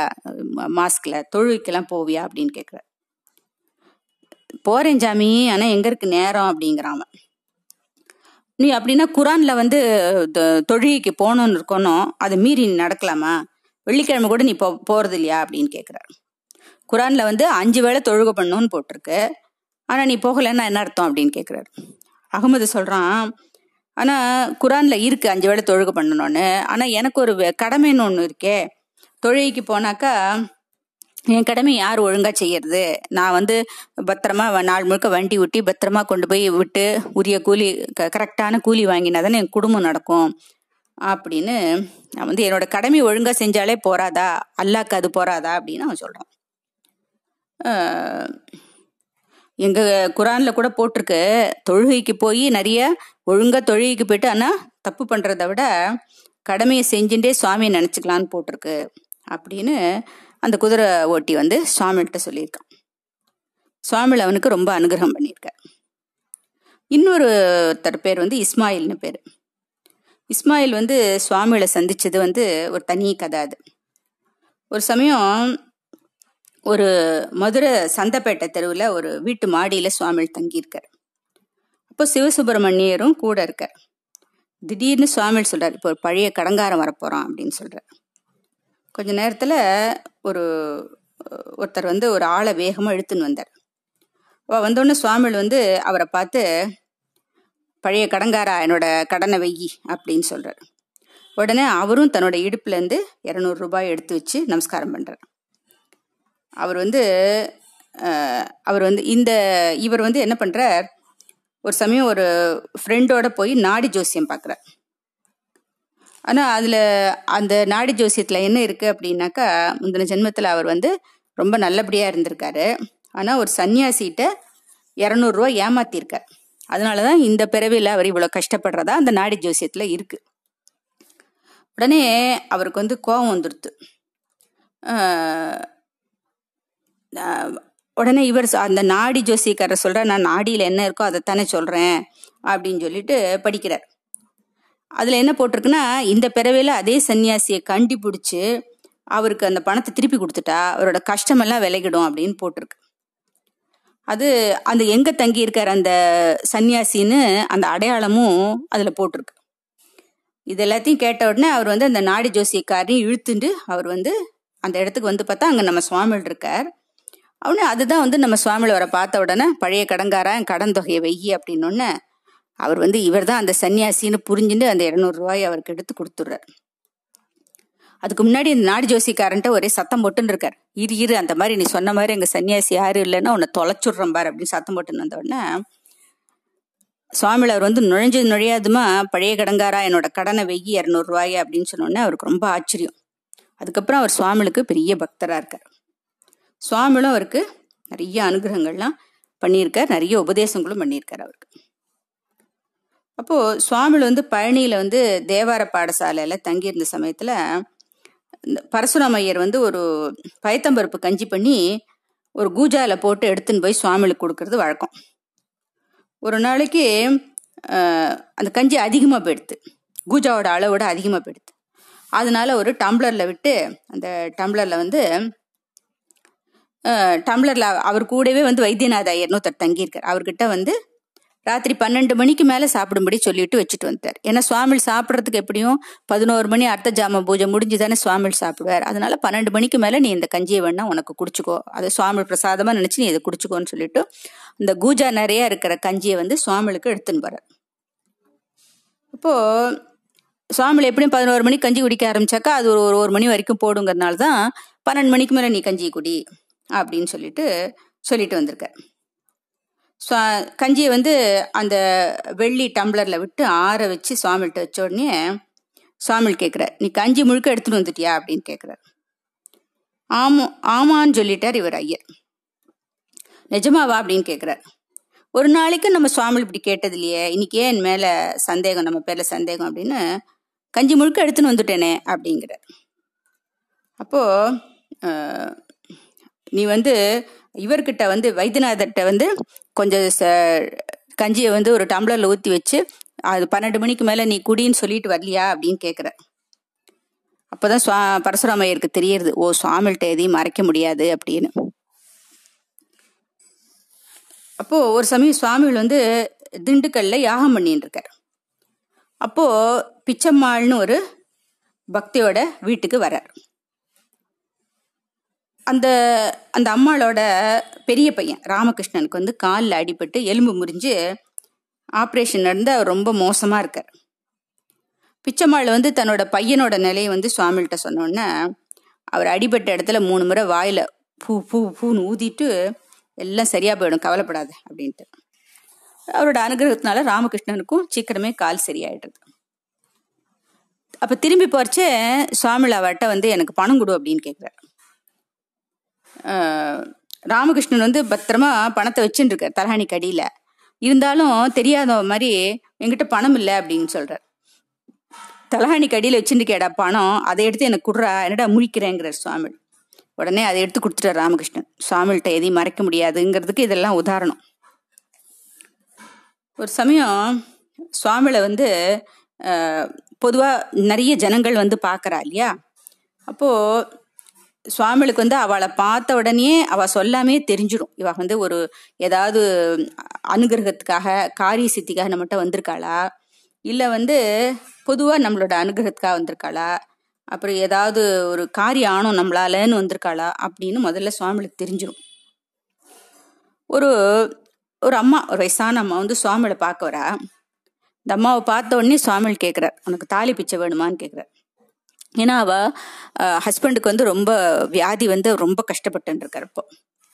ரொம்ப பழைக்கிறதே கஷ்டங்கிற நிலைமை. அப்போ அந்த மாதிரி நிலையில அவளுக்கு சுவாமிகளை தரிசிக்கிற ஒரு சான்ஸ் கிடைச்சிது. அப்போ அவர் சொல்றார் உனக்கு உன் ஹஸ்பண்டுக்கு சரியாயிடும். நீ நல்ல தீர்க்க சுமங்களே சௌக்கியமா இருப்ப அப்படின்னு நம்ம சுவாமிகளை ஆசீர்வாதம் பண்ணுறார் இப்போ அவ் அந்த அம்மாவும் சுவாமியோட பிரசாதத்தோட ஊருக்கு போறா. கொஞ்ச நாள்ல அவர் பிழைக்க மாட்டான்னு இருந்த அவருடைய ஹஸ்பண்ட் நன்னா சரியா போய் அதுக்கப்புறம் ரொம்ப காலம் அவ சௌக்கியமா இருக்கா. ஒரு நாளைக்கு திண்டுக்கல்ல ஒரு ஒன்பது மணி இருக்கும். ரங்கசாமி ஐயர்னு ஒருத்தர் வந்து சுவாமிகளை பார்க்கறதுக்காக வர்றார். திடீர்னு சுவாமியில அவரை பார்த்து உனக்கு யார் உபதேசம் பண்ணது? அப்படின்னு கேட்குறாரு அவரும் சேஷையர் அப்படின்னு சொல்றார். அவள் ரெண்டு பேரும் அந்த ரங்கசாமி ஐயரும் சேஷ ஐயரும் ஒன்று பேர் ஒன்றா தான் ரயில்வேஸில் ஒர்க் பண்ணிட்டு இருக்கா. அப்போது ரங்கசாமியருக்க அந்த சேஷையர் அவருக்கு அப்போது உபதேசம் பண்ணியிருக்கார். சுவாமிகள் வந்து அந்த சேஷையர் சொன்ன மந்திரத்தெல்லாம் வந்து இந்த ரங்கையர் வந்து முழங்கால அளவுக்கு தண்ணியில் காவேரியில் நின்றுட்டு உருப்போடுறதுன்னு சொல்லுவா. திருப்பி திருப்பி திருப்பி திருப்பி சொல்கிறது அது அது காரி சித்திக்காக அது மாதிரி சொல்றது. அதையெல்லாம் தான் நேரில் பார்த்த மாதிரி அப்படியே வர்ணிக்கிறார் அவர்கிட்ட. அவருக்கு ரொம்ப ஆச்சரியம். என்னடா அது இதெல்லாம் வந்து நமக்கும் சேஷையருக்கும் மட்டும்தானே தெரியும். நேரில் பார்த்தவர் மாதிரி நம்ம அப்பா அம்மா கூட தெரியாதே நேரில் பார்த்த மாதிரி நம்ம சுவாமியில் எல்லாத்தையும் வர்ணிக்கிறாரு அப்படின்னு அவருக்கு ரொம்ப ஆச்சரியமாக எடுத்தான் இப்போ அவருக்கு. ஒரு சமயம் உடுமலைப்பேட்டையில் சுவாமியில் தங்கியிருந்த போது ஒரு பெரிய ஜோசியக்காரர் அவர் வந்து சுவாமியில் பார்க்க வர்றார். அவர் வந்து சுப்பிரமணிய சுப்பிரமணியரை வணங்குறவர் அவர். ஊரில் ரொம்ப மதிப்பு அவருக்கு ஜாஸ்தி. அவர் சொன்னால் பலிக்கும் அப்படின்னு ரொம்ப மதிப்பு அவர் பேரில் எல்லாருக்கும். அப்போது சுவாமிகள் வந்து அவரை பார்த்த உடனே என்ன சொல்கிறாரு அவருக்கு இந்த சுவாமிகளுக்கு வந்து கொஞ்சம் பெண் ஆசை கொஞ்சம் வந்துருத்து அதனால வந்து அவருக்கு அவருடைய சக்தி மழுங்கி போய் அவருடைய பழப்பு வந்து இப்போ ஒன்றுமே இல்லாமல் போயிடுது அப்படிங்கிறத அப்படியே நடந்தது அப்படியே நடந்தபடி சொல்கிறார் உடனே அவருக்கும் வந்து தலை குனிஞ்சு அந்த ஜோசியர் வந்து தன்னோட தப்பை ஒத்துக்கிறார். மாதிரி ஒரு பெண் அவர் தப்பு பண்ணிட்டது. அதனால தான் அவரோட சக்தியெல்லாம் போய் அந்த ஜோசியமெல்லாம் பழிக்காமல் போச்சுங்கிறதெல்லாம் அவர் சுவாமிகிட்ட ஒத்துக்கிறார். சுவாமியில் சொல்கிற இனிமே வந்து திருந்தி நல்லபனாக இரு அப்படின்னு புத்திமதி சொல்லி அனுப்பிச்சிருக்கிறார் அவருக்கு. உடுமலைப்பேட்டையில் ராமகிருஷ்ண ஐயர் வீட்டில் வந்து திருப்பதி வெங்கடாஜலபதிக்குன்னு ஒரு உண்டியல் வச்சுருப்பா அந்த சுவாமிகள் வந்து அந்த உண்டியல் பணத்தை ஒரு சமயம் தனக்கு வேணும்னு கேட்குறாரு உடனே அந்த வீட்டில் இருக்கிற பொண்கள்லாம் என்ன பண்ணுறா இந்த இதில் எவ்வளோ பணம் இருக்குன்னு கரெக்டாக சொன்னால் இந்த உண்டியல் ஃபுல்லாக அவங்களுக்கு கொடுத்துருவோம் அப்படின்னு சும்மா விளையாடுறான். உடனே சுவாமியில் வந்து ஏதோ ஒரு அமௌண்ட்டு சொல்கிறார் உண் உண்டியலை உடச்சி பார்த்தபோது அவர் சொன்னதை விட ஒரு ரூபாய் அதிகமாக இருந்ததாம். உடனே அந்த பெண்கள்லாம் சொல்ற நினச்சிக்கிறாளாம். இவர் கரெக்டாக சொல்லலை பார் அப்படின்னு நினச்சிக்கிறாராம் அப்போது சுவாமியில் என்ன பண்ணுறாரு அதுலேருந்து ஒரு ஒரே ஒரு ஒரு ரூபாய் அதிகமாக இருந்ததுன்னு பார்த்தோம் இல்லையா? அந்த ஒரு ரூபாய் எடுத்து அப்படி தூக்கி போடுறாராம். இது உங்களோடது இல்லை அப்படின்னு சொல்லிட்டு. அப்போது அப்பதான் அவளுக்கு ஞாபகம் வருது. அதாவது பக்கத்து வீட்டுல இருந்தவா வந்து ஒரு சமயம் அந்த இவாளோட உண்டியல்ல காணிக்கையா ஒரு ஒரு ரூபாய் எப்பயோ போட்டிருக்கா முன்ன எப்பயோ. அதனால வந்து அதனாலதான் அந்த ஒரு பணம் உங்களுது இல்லைன்னு சொல்லிட்டு சுவாமிகள் தூக்கி போட்டார். இப்போ இவர் சொன்னதும் உண்டியல்ல இருந்த பணமும் சரியா போச்சு. அது அவ வந்து அந்த உண்டியல் ஃபுல்லா அந்த பணம் ஃபுல்லா சுவாமிகளுக்கே கொடுத்துடுறா. அப்படி சுவாமிகள் வந்து உலகத்தையே சிருஷ்டி பண்ணக்கூடிய சர்வ சக்தி சுவாமிகளுக்கு உண்டு. ஆனால் வந்து அந்த சக்தியை மறைச்சிட்டு அவர் வந்து எத்தனையோ லீலைகள் இந்த மாதிரி அவகிட்ட பணம் கேட்கறது மாதிரி குழந்தைத்தனமான லீலைகள். அதுக்கெல்லாம் என்ன காரணம்னு யாருக்கு தெரியும்? அவளுக்கு தான் மகான்களுக்கு தான் தெரியும். ஒரு வெள்ளிக்கிழமை இன்னைக்கு மதுரையில் வந்து ஸ்ரீ சக்கரத்துக்கு விசேஷ பூஜை ஏற்பாடு பண்ண சொல்கிறார் நம்ம சுவாமி இப்போ நிறைய பேர் கூட இருக்கா சிஷ்யாலாம் இந்த பி எம் சிவசுப்பிரமணியர் பரசுராமையர் ராமலிங்கையர் அப்படி நிறைய சிஷ்யர்கள் கூட இருக்கா. இப்போ இந்த சிவசுப்பிரமணியர் வந்து ஒரு பெரிய வக்கீல். இன்னொரு வக்கீல் வைத்தியநாத ஐயர்கிட்ட வக்கீலா இருந்து அதுக்கப்புறம் தனியா பிராக்டிஸ் பண்ணிட்டு இருக்கார் அவர்.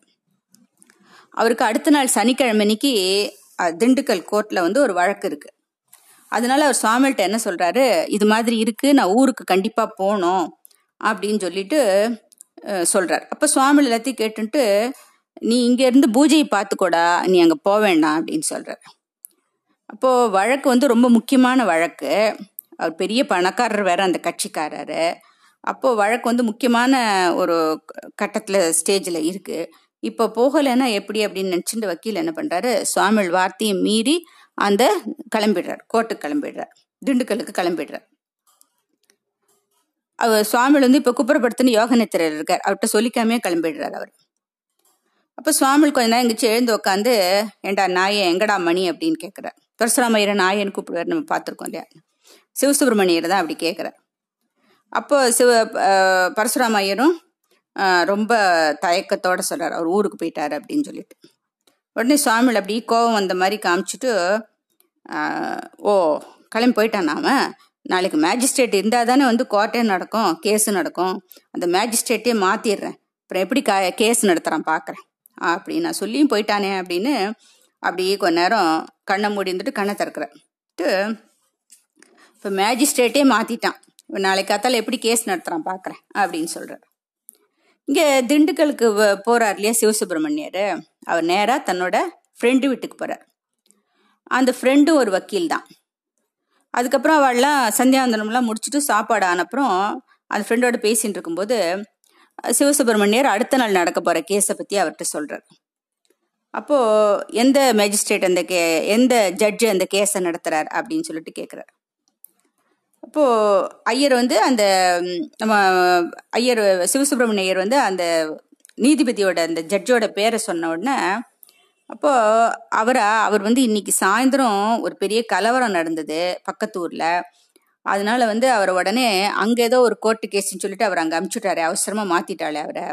இப்போ அவர் அங்க போய் இப்போ ஜட்ஜா இருக்காரு. இனிமே இங்க வேற யாராவது ஒருத்தர் வந்து ஜட்ஜா வந்தாதானே இந்த கேஸ் நடக்கும் அப்படின்னு சொல்றாரு.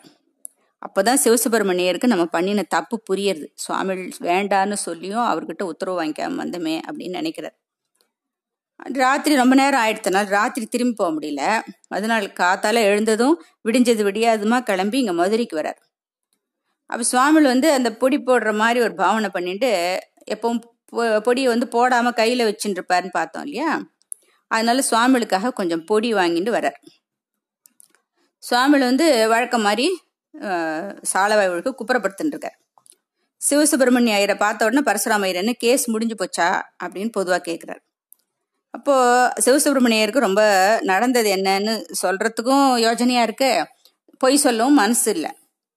அப்போ பட்டும்படாம ஊன்னு சொல்லிட்டு அப்படியே போயிடுற சுவாமிகிட்ட போகிறார் சாமியில் வந்து படுத்துட்டு இருந்த சாமியில் உடனே எழுந்து உக்காந்து பொய் சொல்றான்டா. மேஜிஸ்ட்ரேட்டே நான் மாத்திட்டேன். அதாவது நீதிபதியை ஜட்ஜையே நான் மாத்திட்டேன். ஜட்ஜ் இல்லாம எப்படி கேஸ் நடக்கும் அப்படின்னு கேக்குறாரு. உடனே சுவாமியில் நடந்ததை அப்படியே பக்கத்துல இருந்து பார்த்த மாதிரி சொன்னதை கேட்ட உடனே அவருக்கு பதறி போய் காலில் விழுந்து மன்னிப்பு கேட்குறார் உடனே பக்கத்தில் இருந்தவெல்லாம் இதெல்லாம் கேட்டு சிரிச்சுட்டு முந்தின நாள் சுவாமியில் வந்து மேஜிஸ்ட்ரேட்டை மாத்திர பாருண்டா நானுன்னு சொன்ன விஷயத்த இவருக்கு சொல்கிறான் அப்போது உடனே எல்லாருக்கும் ரொம்ப ஆச்சரியம். சும்மா அப்படி இருந்த இடத்துல இருந்து எப்படி இத்தனை அதிசயங்கள் எல்லாம் நம்ம சுவாமிகளால் பண்ண முடியும்னு எல்லாரும் ஆச்சரியப்படுறோம் அப்போது அதுலேருந்து வந்து சிவசுப்பிரமணியர் வந்து எப்போ வந்து கோர்ட்டுக்கு போனாலும் அங்கே ஜட்ஜு ஸ்தானத்தில் உட்காந்துருக்கிறது ஜட்ஜு கிடையாது நம்ம சுவாமிகள் தான் அப்படின்னு நினச்சிட்டு நமஸ்காரம் பண்ணிட்டு தான் அந்த கேஸையே எடுப்பாராம். அப்போது நேரடியாக வந்து பரமேஸ்வரனை வந்து ருத்ரத்தில் சொல்லியிருக்கு இல்லையா?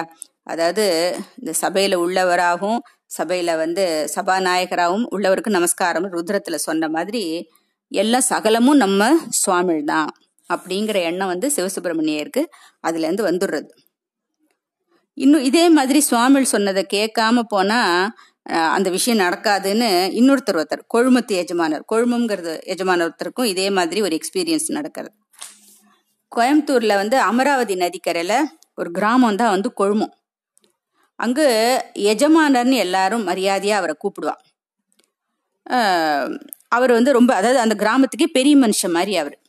அவர் ஒரு சமயம் என்ன பண்ணுறார் வக்கீல் ஸ்ரீனிவாஸ் ஐயரோட சுவாமிகளை பார்க்கறதுக்காக திண்டுக்கலுக்கு வர சுவாமிகளும் அவருக்கு பிரசாதம் கொடுத்து அனுகிரகம் பண்ணுறார் இப்போ அவன் வந்து அன்னைக்கு சாயந்தரமே வந்து கொழும்பம் திரும்பி போயிடணும்னு அவன் நினச்சிட்டு இருக்கான் சுவாமிகள் என்ன சொல்றாருன்னா இன்னைக்கு ராத்திரி நடக்கிற பூஜைக்கு நீ இருந்துட்டு போடா அப்படின்னு அந்த கொழுமத்து பெரிய மனுஷன்கிட்ட சொல்றார் சுவாமி ஆனா அவர் வந்து அன்னைக்கு சாயந்தரமே ஊருக்கு திரும்பி போயிடணும் அப்படின்னு சொல்லிட்டு கேர்ல கிளம்பி வந்துடுறார். ஆனா வழியில பாதி வழியில கார் மக்கர் பண்றது ஒரு ஒரு இது தடங்கல் அதுக்கப்புறம் மறுபடியும் காரை ரிப்பேர் பண்ணின்னு போனா கார் ஆக்சிடென்ட்டும் ஆயிடுறது அதுலேருந்து அந்த கொழுமத்தை அந்த பெரிய மனுஷர் அப்படியே கார்லேருந்து அப்படி தூக்கி கீழே எரிய எரிஞ்சு எரியப்படுறார். காயம் ஆயிடுறது ரொம்ப அவருக்கு. அதுலேருந்து சுவாமிகள் சொன்னதை கேட்காம வந்ததுனால தான் நமக்கு இந்த தண்டனை அப்படின்னு அவர் அனுபவபூர்வமாக அவரும் தெரிஞ்சுக்கிறார். அப்போது அதாவது அவ மீறி போனதுனால அவளுக்கு அந்த ஆபத்துங்கிறது கிடையாது. அவளுக்கு அன்னைக்கு ஆபத்து வரப்போறதுன்னு மகான்களுக்கு தெரியும்.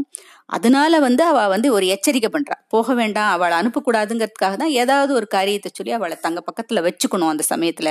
அந்த ஆபத்து வர சமயத்தில் தங்க பக்கத்தில் வச்சுட்டா அந்த ஆபத்து இல்லாமல் போயிடுங்கிறதுக்காக தான் அது மாதிரி மகான்கள் சொல்றது. அதனால அதை மீறி போகும்பொழுது அந்த ஆபத்து அவளுக்கு வருது. அப்போ அது மாதிரி அவள் அது காரணம் சொல்ல மாட்டான் ஆனால் அவள் பேச்சை மீறாம பேச்சுக்கு அடிபணிஞ்சாக்கா நம்மளுடைய அந்த கஷ்டத்தை அவள் தீர்த்து வச்சிருவா.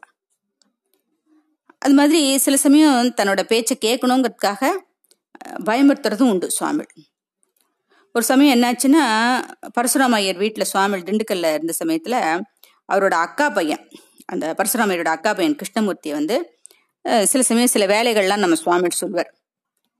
ஆனால் அவன் வந்து ஸ்கூல் ஃபைனல் முடிச்சுட்டு வேலை இல்லாமல் இருக்கான். ஆனால் அவனுக்கு என்னன்னா இவர் இருக்கிற பக்கமே திரும்பி கூட பார்க்க மாட்டான் அவன். தாத்தா போங்க தாத்தா அவங்களுக்கு வேற வேலை இல்லை அப்படின்னு சொல்லிட்டு போயிடுவான் அவன். சுவாமியில் அவன்கிட்ட ஒரு சமயம் என்ன சொல்கிறான் ஏ நான் சொல்கிறத கேட்காம இருந்தா பாம்பு வந்து கடிக்கும் அப்படின்னு பயமுறுத்தியிருக்கார். உடனே பக்கத்தில் இருந்தவாள்லாம் அந்த கிருஷ்ணமூர்த்தியை பயமுறுத்துறதுக்கு தான் சுவாமிகள் இப்படி சொல்கிறார் அப்படின்னு நினைக்கிறா. ஆனால் அப்படி இல்லை. மகான்கள் வாயிலேருந்து எது வந்தாலும் அது அப்படியே பளிச்சிரும் இல்லையா? ஒரு நாளைக்கு வீட்டு திண்ணல சுவாமி படுத்துட்டுருக்காரு அவரோட தலை பக்கத்தில் பரசுராம ஐயரும் கால் பக்கத்தில் அவரோட அண்ணா பரசுராமையரோட அண்ணா சுவாமிநாத ஐயரும் படிச்சு படுத்துட்டு இருக்கா செவுத்து ஓரமா நம்ம சின்ன ஜீன்னு கூப்பிடுவான் அந்த கிருஷ்ணமூர்த்தி. அவன் படுத்துட்டு இருக்கான் ராத்திரி பன்னெண்டு மணி இருக்கும். ஓட்டுல இருந்து ஒரு கட்டுவிரியன் பாம்பு வந்து அப்படியே தொப்புன்னு அந்த சின்னஜி உடைய உடம்புல விழருது. உடனே அவனும் பாம்பு பாம்புன்னு அலறிடுச்சுன்னு ஓடிட்டான். ஓன்னு கத்துறான். சுவாமிகள் வந்து அப்போ அந்த படிக்கையில் எழுந்து உட்காந்துருக்கார் நம்ம சுவாமி பரசுராமையரை வந்து பாம்புடா எல்லாம் எழுந்துரு எழுந்துருன்னு சொல்லி எல்லாரும் எழுப்புற எல்லாரும் சுவாமி பண்ண கலாட்டால எழுந்திருந்து ஒரு ஹரிக்கேன் லேம்பை வச்சுட்டு அந்த பாம்பை கண்டுபிடிச்சி அடிச்சுடுறான். அப்போது சுவாமியில் வந்து சின்னஜியை பார்த்து கேட்குறார் கிருஷ்ணமூர்த்தியை பார்த்து கேட்குறார் இனிமேல் நான் சொன்னபடி கேட்குறியா இல்லைன்னா பாம்பு வந்து கடிச்சிடும்னு சொன்னேனே அப்படிங்கிறார். அது சின்னஜியை வந்து பாம்பு கடிக்கல. அப்போது அவனோட போ அவனோட நல்ல நேரம் சுவாமியில் அங்கே இருந்தார். அதனால அந்த பாம்பு அவனை கடிக்காமல் விட்டுது. இல்லைன்னா அவனுக்கு அந்த பாம்பு கடிச்சிருக்க வேண்டியது அன்னைக்கு அவனை. சுவாமியுடைய பக்கத்தில் அவன் இருந்ததுனால அவன் பழைச்சான் ங்கிறதுல சந்தேகம் இல்லை. அப்போது தன்னை கூட இருக்கவன் தன்னை சேர்ந்தவாளை வந்து நல்லது சொல்லி திருத்தி அவளை தங்கூடயே வச்சுக்கணுங்கிறது தான் வந்து சுவாமியுடைய எண்ணம். அந்த அக்கறை சுவாமிகளுக்கு என்றைக்குமே உண்டு அவருக்கு. பரசுராம ஐயருக்குடைய அக்கா உடைய முதல் பொண்ணு பாப்பான்னு பேர். அவ வந்து யாருக்கும் அடங்க மாட்டா. ரொம்ப பிடிவாத குணம் ஜாஸ்தி.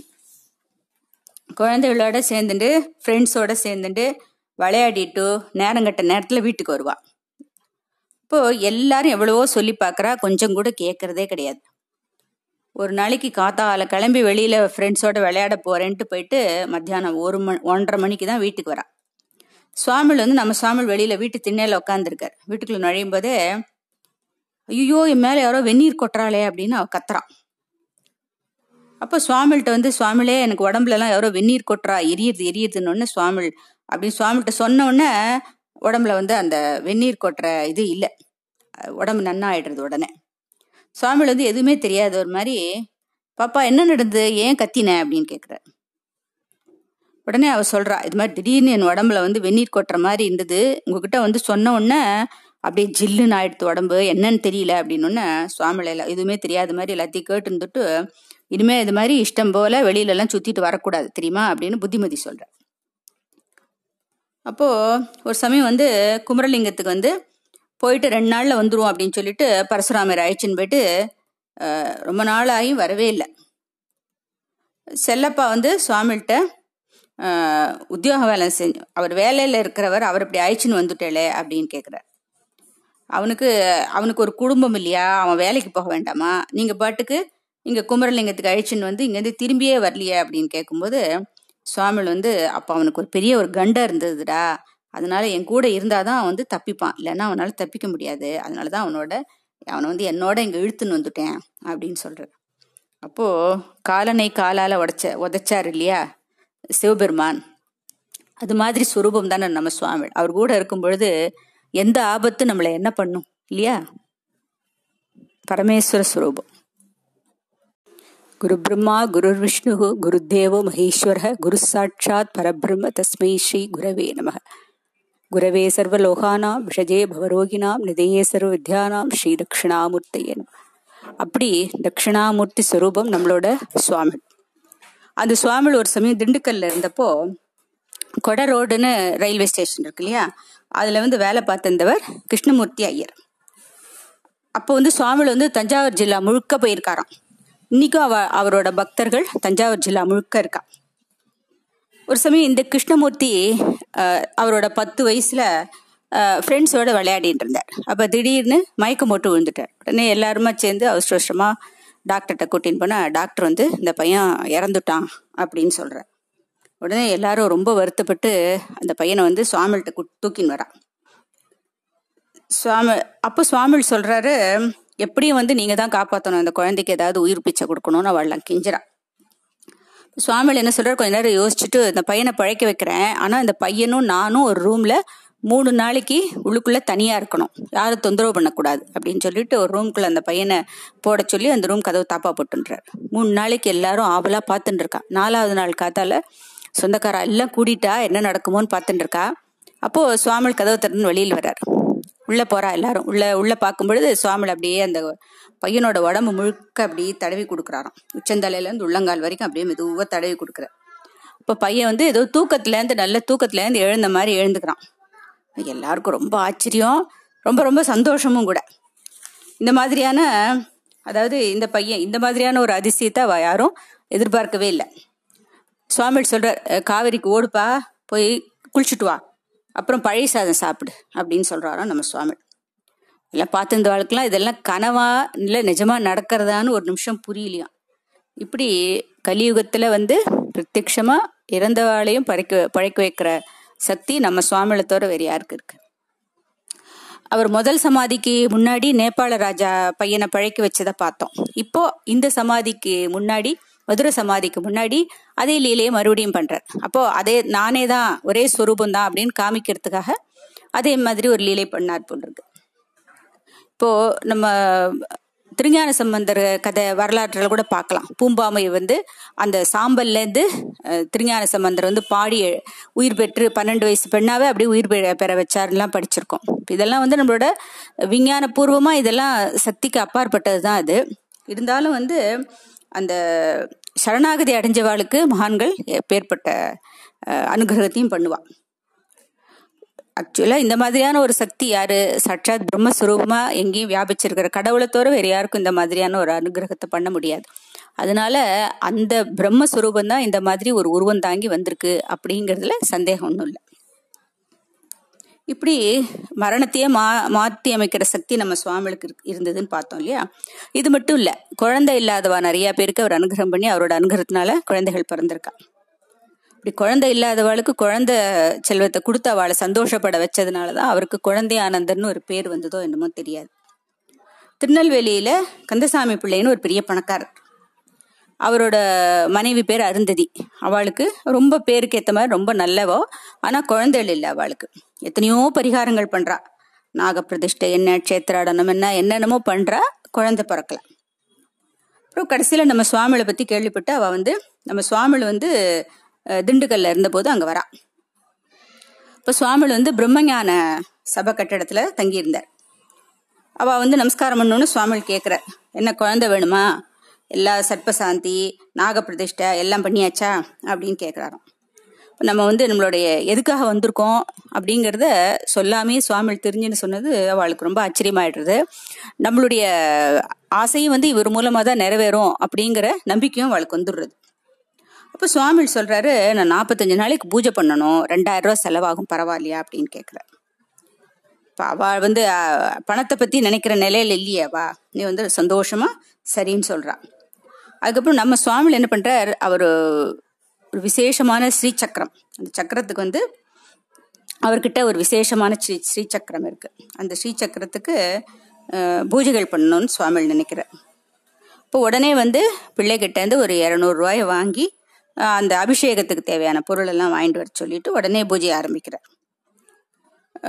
அப்போ வந்து அந்த தேவக்கோட்டை வக்கீல் கணபதி ஐயர் வீட்டில் தான் அந்த ஸ்ரீசக்கரம் இருக்கு. அது அங்கேருந்து கொண்டு வர சொல்லி அதுலேருந்து நாற்பத்தஞ்சு நாளைக்கு நாற்பத்தஞ்சு கடம் வச்சு பிரதிஷ்டை பண்ணி சுவாமி பூஜை பண்ணுறார் நிறைய இடத்துலேருந்து வேதம் சொல்கிறதுக்கு ஆட்கள் எல்லாம் மதுரை மேல்மங்கலம் பெரியகுளம் இதில் பெரிய பெரிய வேத விற்பனர்களெல்லாம் கூப்பிட்டு வச்சு அஞ்சாயிரம் ரூபா செலவு பண்ணி அந்த காலத்தில் அஞ்சாயிரம் ரூபா செலவு பண்ணி விசேஷமாக பூஜை பண்ணுறார் அவளும் கந்தசாமி பிள்ளை இருந்ததையும் ரொம்ப பக்தி ஸ்ரத்தியா கலந்துக்கிறான் அந்த அம்மா வந்து கையில் வந்து நாலு ஜோடி வளையல் தங்க வளையல் போட்டுருக்கா எட்டு பவுன்.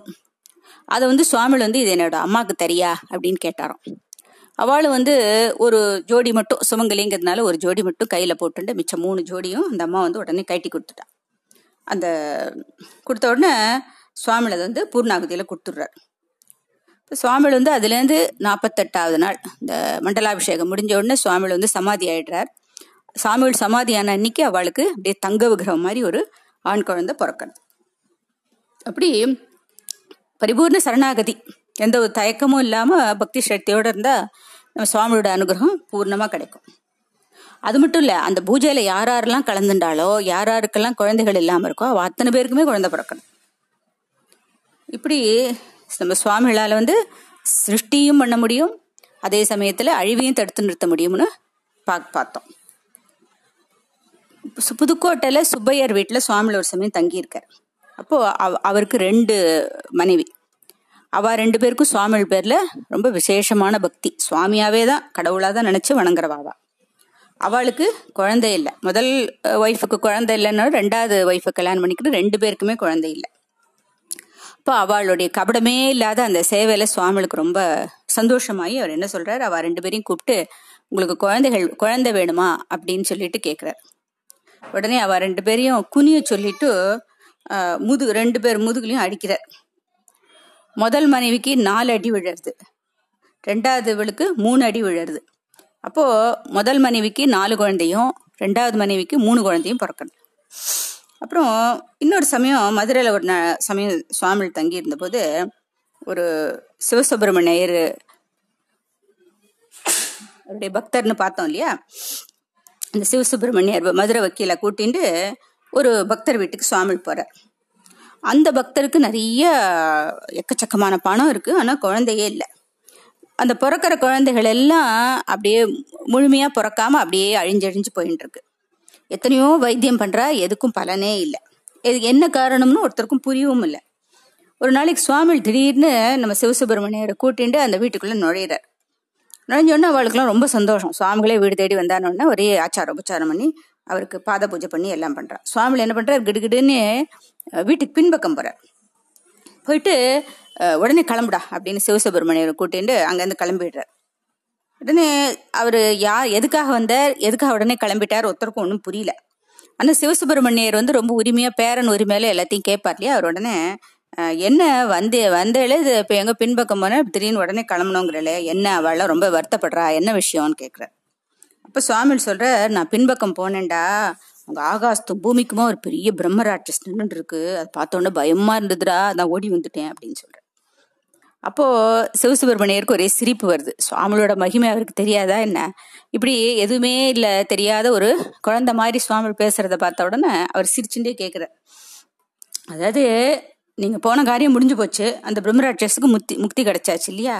அப்படின்னு இனி அவள் வீட்டில் குழந்தைகள் பிறக்கும் இல்லையா அப்படின்னு சொல்கிறார் கேட்குறாரு அதே மாதிரி ஒரு வருஷத்துக்குள்ள அவருக்கு குழந்தை பிறக்கிறது இப்போது அதாவது கடமையை ஒழுங்காக செஞ்சுட்டு எந்த பலனையும் எதிர்பார்க்காம இருக்கிறவாளுக்கு இந்த மாதிரி சுவாமிகள் தானே போய் அனுகிரகம் பண்ணுவார். கடமை தவறுறவாளுக்கு அவள் கடமை என்னன்னு எடுத்து சொல்லி எடுத்து சொல்லி அவளை திருத்தின சம்பவங்களும் இருக்குது ஒரு சமயம் பழனியில் சுவாமிகள் தங்கியிருந்த போது ஒரு தம்பதி வந்து சுவாமிகளை பார்க்க வரா. அவளுக்கு குழந்தை இல்லாதனால நிறைய க்ஷேத்திரடனம் பண்ணி ஊர் ஊராக போயிட்டு எல்லா பரிகாரங்கள்லாம் பண்ணிட்டு எதுவும் பலன் இல்லாமல் சுவாமிகிட்ட வரா. பார்த்தோடனே சுவாமி சொல்கிறார் என்ன குழந்தை வரனுக்காக நீங்கள் எல்லாம் க்ஷேத்திராடனம் எல்லா ஊரும் போயிட்டு வந்தேளா? நாகப்பிரதிஷ்டை எல்லா பரிகாரமும் பண்ண போ போல் இருக்கே அப்படின்னு கேட்குறாரு அவளும் ஆமாம் எல்லாம் பண்ணினோம் ஒன்றும் பிரயோஜனம் இல்லையே அப்படின்னு உங்களோட அனுகிரகம் வேணும்னு கேட்குறான் அப்போது அவர் சொல்கிறாரு நீங்கள் க்ஷேத்ராடனம் போனது பரிகாரம் பண்ணது எல்லாம் சரிதான். ஆனால் மூத்த மனைவி இருக்கா இல்லையா? அவளை தள்ளி வச்சுட்டு இவளை கல்யாணம் பண்ணிட்டு பண்ணின்றதுனால அந்த அவளோட வயிறு எரியுறது. அதனால தான் உங்களோட கர்மா பலனளிக்கல அப்படின்னு சொல்லி அவ தர்மத்தையும் எடுத்து சொல்கிறார் அவளும் அவள் தப்பை உணர்ந்து திருந்திடுறான் இப்படி பிரம்மராட்சச விரட்டி அந்த மதுரையில் ஒரு பக்தருக்கு குழந்தை வரன் கொடுத்தார் இல்லையா? அது மாதிரி இந்த மாதிரியான பிரம்மராட்சஸ்னு ஒன்று இருக்கா? இதெல்லாம் இந்த மாதிரி தீய சக்தியெல்லாம் உண்மையா? இப்படியெல்லாம் வந்து சில சர்ச்சையெல்லாம் போயிட்டு இருந்தா கூட அந்த மாதிரி கஷ்டப்படுறவா அந்த இதுலேருந்து பிரத்யட்சமாக அதுலேருந்து விடுபட்டு சுவாமியோட அனுகிரகத்தை அனுபவிச்சா அவரோட கருணையை அனுபவிச்சாங்கிறது சத்தியம். இப்போ ஒரு சொ ஒரு சமயம் அவர் வந்து உடுமலைப்பேட்டையில் தங்கி இருந்த போது ஒரு குடியான பெண் வந்து சுவாமியில் பார்க்க வரா. இப்போ சுவாமியில் வந்து நல்லா தூங்கின்னு இருக்கார். தூங்கி எழுந்து அவளை பார்த்துட்டு பார்த்த உடனே அவள் அப்படியே பிசாசு மாதிரி ஆட ஆரம்பிச்சிட்டாளாம். உடனே சுவாமியில் அதை பார்த்து அப்படியே சிரிச்சுன்னு இருக்கார். அப்போது எல்லாரும் வேடிக்கை பார்த்துட்டு இருக்கா. சுற்றி இருக்கிற எல்லாரும் வேடிக்கை பார்த்துட்டு இருக்கா. கொஞ்ச நேரம் கழிச்சு சுவாமியில் அந்த பொண்ணை பார்த்து நீ யார்? அப்படின்னு கேட்குறாரு அதுக்கு அந்த உள்ளே இருக்கிற பிசாசு நான் கருப்பன். பத்து வருஷமாக இவகிட்ட தான் இருக்கேன். நீ இங்கே இருக்கிறது தெரியாது. தெரிஞ்சிருந்தா நான் இங்கே வந்திருக்கவே மாட்டேன். உன்னோட சந்நிதியில் என்னால் நிற்கவே முடியல. உடம்பெல்லாம் எரியுது. நீ எனக்கு போன்னு சொல்லு. நான் போயிடுறேன். அப்படின்னு சொல்லி. உடனே அந்த சுவாமியில் என்ன பண்றாரு? கொஞ்சம் விபூதி எடுத்து அந்த பொண்ணு மேல போடுறாரு. உடனே அந்த பொண்ணோட ஆட்டம் நின்று போயிடுறது. அந்த கருப்பனும் நான் போறேன்னு சொல்லிட்டு போயிடுறது. சுவாமியில் வந்து விபூதி பிரசாதம் கொடுக்குறார். என்ன உனக்கு பொரிகடலை கல் எல்லாம் வேணுமா? பிசாசு விரட்டுறதுக்கு அப்படின்னு வேடிக்கையாக பேசிட்டு கொஞ்சம் விபூதி கொடுத்த உடனே அந்த கருப்பன் போயிட்டு அந்த பொண்ணு வந்து எதேச்சியாக நான் உடுமலைப்பேட்டை வந்தேன். வந்த இடத்துல இத்தனை பத்து வருஷமாக நான் அவ்வளோ படாத பாடுபட்டுன்னு இருக்கேன்.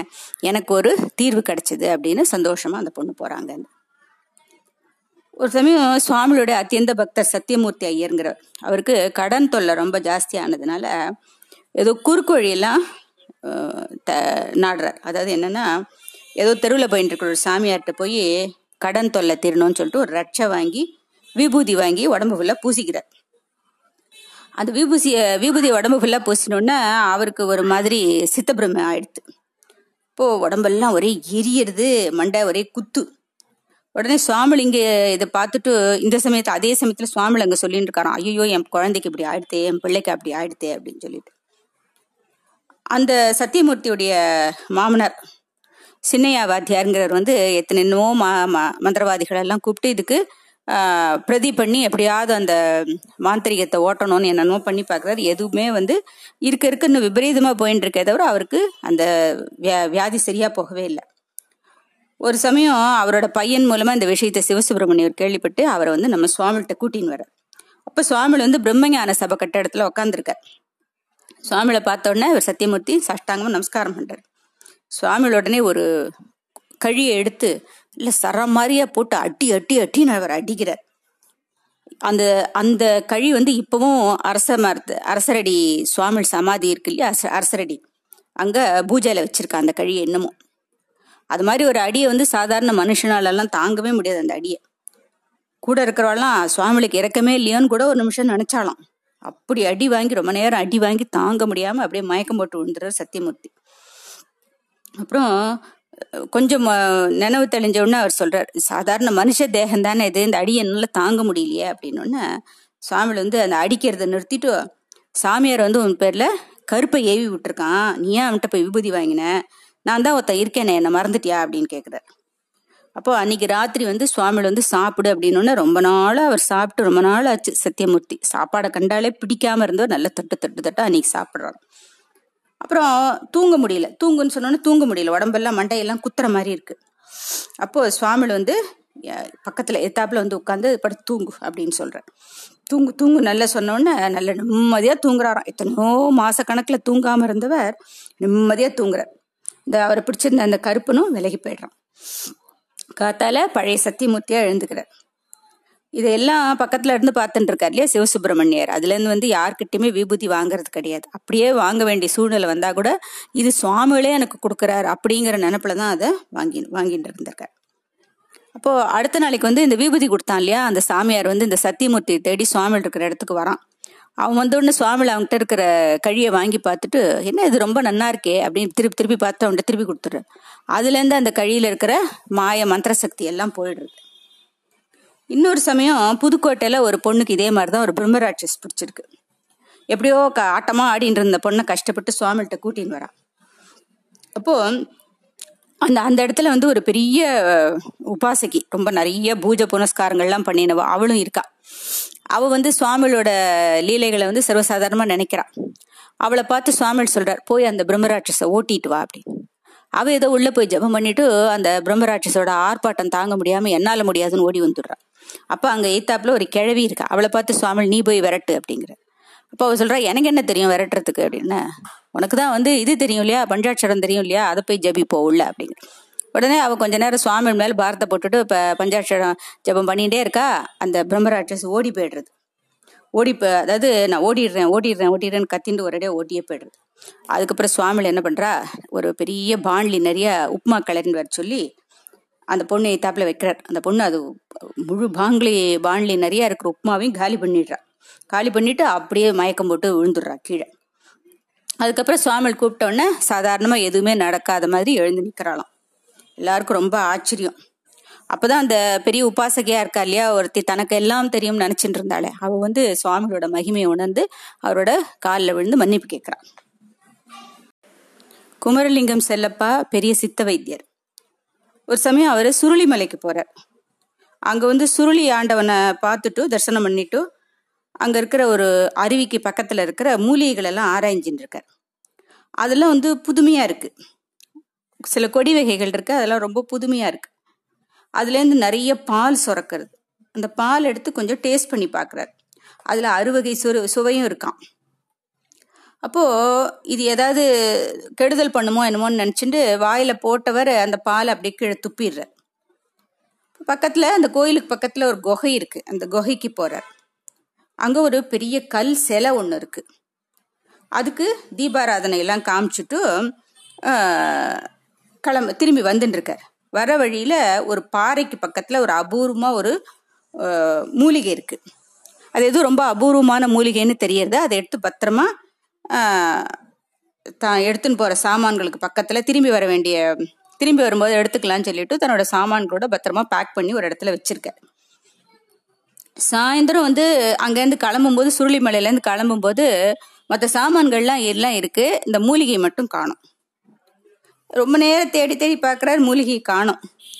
சரி என்ன இது என்ன புதுமையாக இருக்கே அப்படின்னு சொல்லிட்டு நம்ம தானே எடுத்து வச்சோம். இப்போ எங்கே போயிருக்கோம் அப்படின்னு யோசிச்சுட்டு அப்போ மதுரைக்கு பக்கத்தில் சமயநல்லூரில் முந்நூறு வயசா ஒரு முந்நூறு வயசான ஒரு மகான் இருக்கார் அப்படின்னு கேள்விப்பட்டு நம்ம சுவாமியில தேடிட்டு வர்றார். சுவாமியில் அவரை பார்த்த உடனே சுருளிமலையிலேருந்து வரியா? உன்னைத்தான் எதிர்பார்த்துட்டு இருக்கேன். ரொம்ப தூரத்தில் வர்றதுனால ரொம்ப களைப்பாக இருப்ப. ஏதாவது சாப்பிடு அப்படின்னு காத்தாலேருந்து அவருக்கு கொடுத்துருக்கா இல்லையா? அந்த கஞ்சி காஃபி அதெல்லாம் குடிக்காமல் பத்திரமா இவருக்காக வச்சுட்டு அவருக்கு கொடுக்குறாரு எல்லாத்தையும் சாப்பிடு அப்படின்னு. அப்புறம் அதெல்லாம் அவர் சாப்பிட்டு கொஞ்சம் சிரம பரிகாரம் ஆனோடனே நீ சுருளிமலையில் என்னென்ன பார்த்த? சொல்லு அப்படின்னு கேட்குறார் இப்போது செல்லப்பா வந்து ஒரு அபூர்வமான கொடி பார்த்தேன். அதில் வந்து அதில் இருக்கிற பாலெல்லாம் வந்து ருசி பார்த்தேன் அப்படின்னு சொல்கிறார் அப்போ சுவாமி கேட்குறாரு அதையெல்லாம் ஏன் நீ வந்து துப்பிட்ட? அந்த பாலை சாப்பிட்ருந்தாக்கா இரநூறு வயசு வாழலாமே அப்படின்னு சொல்கிறார் உடனே செல்லப்பாக்கு ரொம்ப ஆச்சரியமாயிடுறது. அங்கே நடந்ததை வந்து அப்படியே நேரில் பார்த்த மாதிரி சுவாமி சொல்கிறாரு அப்படின்னு சொல்லிட்டு. அப்போது குகைக்குள்ளே என்னென்ன பார்த்த? குகைக்குள்ள குகைக்குள்ளே எல்லாம் ஃபுல்லாக நல்லா ஆரஞ்சு பார்த்தியா அப்படின்னு கேக்குற. அப்போ அங்கே ஒரு பெரிய கல் சிலை ஒன்று இருந்தது. அதுக்கு வந்து தீபாராதனை காமிச்சேன். அது வரைக்கும் தான் என்னால் போக முடிஞ்சுது. அதுக்கு மேலே குகைக்குள்ளே போக முடியல. ரொம்ப இருட்டாக இருந்தது அப்படின்னு சொல்கிறார் செல்லப்பா. அடடா நீ ஏமாந்து போயிட்டியே. அந்த கல் சிலையை வந்து கொஞ்சம் நகர்த்தி இருந்தீங்கனாக்கா அதுக்கு அடியில் அந்த குகையில் ஒரு சுரங்க வழி ஒன்று இருக்குது அதுக்குள்ளே போனால் நூற்றுக்கணக்கான சித்தர்கள் உள்ளுக்குள்ளே தபஸ் பண்ணிட்டு இருக்காளே. அதை பார்க்க முடியாமல் போயிடுத்தே உனக்கு. அப்படின்னு குடிப்பினை இல்லையே அப்படின்னு சுவாமிகள் சொல்கிறார் அது மட்டும் இல்லை நான் பத்திரமா பேக் பண்ணி ஒரு அபூர்வமான மூலிகை அங்கேருந்து எடுத்துன்னு வரதுக்காக வச்சுருந்தேன். அதையும் காணோம் அப்படின்னு செல்லப்பா சொல்கிறார் அது மாதிரியான ஒரு மூலிகையை மறுபடியும் நான் தேடி போய் பார்த்தேன் அங்கே கிடைக்கவே இல்லை எனக்கு அப்படின்னு சொல்கிறார் இப்போ சுவாமிகள் சொல்கிறாரு சுவாமிகள் ஒரு சித்தர் தானே அதனால சொல்கிறார் நாங்கள்லாம் மட்டும் என்ன முட்டாளா அப்படின்னு சுவாமிகளும் நிறைய தூரம் அது மாதிரி தேடி போய் போயிருப்பார் போல் இருக்காங்க அப்போது அவர் என்ன சொல்கிறாரு உன்னாலெல்லாம் அதெல்லாம் எடுத்துன்னு வரவே முடியாது அப்படின்னு சொல்கிறார் அப்போ சுவாமியில் வந்து அதுக்கப்புறமா சுவாமியில் வந்து நிறைய தடவை செல்லப்பாத்தனோட கூட்டிகிட்டு போய் அந்த கொடியோடைய அந்த பாலை எடுக்கணும். இன்னும் இரநூறு வயசு வாழலாம்னு சொல்லியிருக்காளே அந்த பால் எடுக்கணும் அந்த மூலிகை எடுக்கணும்னு நிறைய தடவை செல்லப்பா வந்து ட்ரை பண்ணுறார் ஆனால் சுவாமியில் வந்து நாளைக்கு போகலாம் நாளைக்கு போகலாம் நாளைக்கு போகலான்னு அவர்கிட்ட தட்டி கழிச்சுட்டே வந்துட்டு கடைசியில் அவர் மனசில் அந்த எண்ணமே இல்லாமல் பண்ணிட்டார். அந்த இடத்துக்கு போகணுங்கிற எண்ணத்தையே அப்படியே கம்ப்ளீட்டாக எடுத்துட்டார் சுவாமிகள். இப்போது செல்லப்பா வந்து சித்த வைத்தியத்தோடு அவருக்கு சித்தர்களை பற்றின நிறைய விஷயங்கள் தெரியும் செல்லப்பாக்கு. இப்போ சித்தர்களுடைய லட்சணங்கள்லாம் நல்லா தெரியும் அவருக்கு. அதுலேருந்து அவர் வந்து நம்ம சுவாமிகள் வந்து ஒரு சித்த புருஷர் தான் அப்படின்னு தீர்மானமாக சுவாமிகளை பற்றி சொல்லியிருக்கார் அவர். இப்போது ஆதிசங்கர பகவத்பாதாள் வந்து நம்ம இந்தியா முழுக்க சுற்றி தர்ம ஸ்தாபனம் பண்ணினார் இல்லையா? ஷட்ம ஷண் மதங்களெல்லாம் ஸ்தாபனம் பண்ணி எல்லாம் அப்படின்னு. அதே மாதிரி சதே சதாசிவ பிரம்மேந்திரால் எடுத்துட்டா அவளும் நிறைய ஸ்லோகங்கள்லாம் பாடி நமக்கு நிறைய வழிகள்லாம் வந்து அமைச்சு கொடுத்துருக்க மோட்சத்துக்கான வழிகள் எல்லாம் அமைச்சு கொடுத்துருக்க தியாக பிரம்மம் வந்து நாத உபாசனை பண்ணி ராமரோட ராமரா தானே கலந்து ஆனந்தமயமா அந்த பக்தி ரசத்துல தெளிச்சுட்டு இருந்தார் இப்படி நிறைய மடாதிபதிகள் பீடாதிபதிகள் இவாள்லாம் வந்து நிறைய பூஜா கிரமம் எல்லாம் உண்டாக்கி நிறைய பூஜைகள்லாம் பண்ணி அந்த பூஜா மார்க்கத்தை வந்து நமக்கு பரப்பினான். அப்படி ஒவ்வொருத்தருக்கும் ஒரு தனி வழி ஒவ்வொருத்தர் ஒரு விதமாக வந்து பக்தியை வந்து பரப்புறா அந்த தர்மத்தை பரப்புறா மோட்சத்துக்கான வழிகளை நமக்கு காட்டி கொடுத்துருக்கா அப்படி நம்ம சுவாமிகள் என்ன பண்ணார் அப்படின்னாக்கா சுவாமிகளுடைய அத்தியந்த சிஷ்யர் இருக்கார் இல்லையா? சிவசுப்பிரமணியர். அவர் சொல்லியிருக்கார் சுவாமிகளை பற்றி எனக்கு தெரிஞ்ச வரைக்கும் சுவாமிகள் வந்து அவதார புருஷராக இருந்தால் கூட அஞ்சு வருஷத்துல சுவாமிகள் வந்து எந்த லிங்கத்துக்கு அபிஷேகம் பண்ணி நான் பார்த்ததில்ல. பூஜைகள் பண்ணி நான் பார்த்ததில்ல. உபன்யாசம் பண்ணினதில்ல. வேதாந்த விசாரம் பண்ணினது கிடையாது. ஆனாலும் வந்து சுவாமிகள் வந்து எல்லாரும் பெரிய ரொம்ப ரொம்ப பெரியவர் மகான் அப்படின்னு சொல்றாளே அப்படின்னாக்கா அவரோட சந்நிதியில நம்ம நின்னாலே நம்ம மனசுக்கு அவருடைய மனசுடைய நம்முடைய கேள்விகளுக்கெல்லாம் பதில் தானா கிடைச்சிடுறது. மனசுக்கு ஒரு நிம்மதி ஆனந்தம் உண்டாருது. அப்படி தட்சிணாமூர்த்தி எப்படி தன்னுடைய மௌனத்தினாலேயே வந்து சிஷ்யர்களுக்கு வந்து அந்த வேதாந்த சாரத்தை வந்து உபதேசிச்சாரோ அதே மாதிரி நம்ம சுவாமிகளும் வந்து அவருடைய சந்நிதியில நம்ம இருந்தாலே நமக்கு எல்லா விதமான சந்தேகங்களும் நிவர்த்தி ஆயிடும் அப்படின்னு இவர் சொல்றார் சிவசுப்பிரமணியர் சொல்றார். சுவாமியுடைய வழி எப்படின்னாக்கா வேண்டியவாளுக்கு தன்னை நம்பினவாளுக்கு மட்டும்தான் வந்து தன்னோட மகிமையை காட்டுவர். நம்பாதவாளுக்கு வேண்டாதவாளுக்கு தன்னை மறைச்சுன்றுவார் அவர். அவரையே சர்வமாக நினச்சி அவர்கிட்ட சரணாகதி அடைஞ்சாக்கா அவருக்கு அவளுக்கு சுவாமியோட அனுகிரகம் பிரத்யட்சமாக கிடைக்கும். அவரை மட் அவரை வந்து உபாசனை பண்ணணுங்கிறது கிடையாது. சாதாரணமாக ஏதாவது ஒரு பக்தி மார்க்கம். ஒரு அம்பாளை உபாசனை பண்ணுறதோ இல்லை சிவ தியானம் பண்ணுறதோ பஞ்சாட்சர ஜபம் வச்சுருக்கிறதோ சிவ பூஜை பண்ணுறதோ ஏதாவது ஒரு வழி நம்ம பக்தியோடு பண்ணிட்டு இருந்தோம்னா நம்ம வந்து சுவாமிகளுக்கு வேண்டியவாளா ஆயிடுறோம். இப்போ சுவாமிகள் வந்து நம்ம கூட வந்து நமக்கு தன்னுடைய அனுகிரகத்தை பிரத்யட்சமா அவர் நமக்கு கொடுக்கறத நம்மளே உணர முடியும். நம்மளால நல்லா உணர முடியும். ஆனா எனக்கு தான் எல்லாம் தெரியும் அப்படின்னு யாராவது வந்து அகங்காரத்தோட அவர்கிட்ட பேச வச்சா எனக்கு என்னடா தெரியும்? எனக்கு ஒன்றும் தெரியாது. அப்படின்னு சொல்லி தன்னை மறைச்சுன்றுவர் சுவாமி. வந்தவாள் என்ன நினச்சிப்பாவோ நிஜமாவே இவருக்கு ஒன்றும் தெரியாது பண்ணிருக்குன்னு திரும்பி போயிடுவா. இப்படி சுவாமியில் வந்து என்ன நினைப்பாருன்னா அதாவது யாருக்கு வேணுமோ அந்த அவரையே நினைச்சவாளுக்கு அகங்காரம் இல்லாதவாளுக்கு சரணாகதி பண்ற பண்றவாளுக்கு அனுகிரகத்தை பண்ணிட்டு அந்த அகங்காரம் மமத்தை நமக்கு தான் தெரியும்னு இருக்கிறவாளுக்கு தன்னை மறைச்சிண்டும் அப்படி சுவாமியில் இருந்திருக்கார்.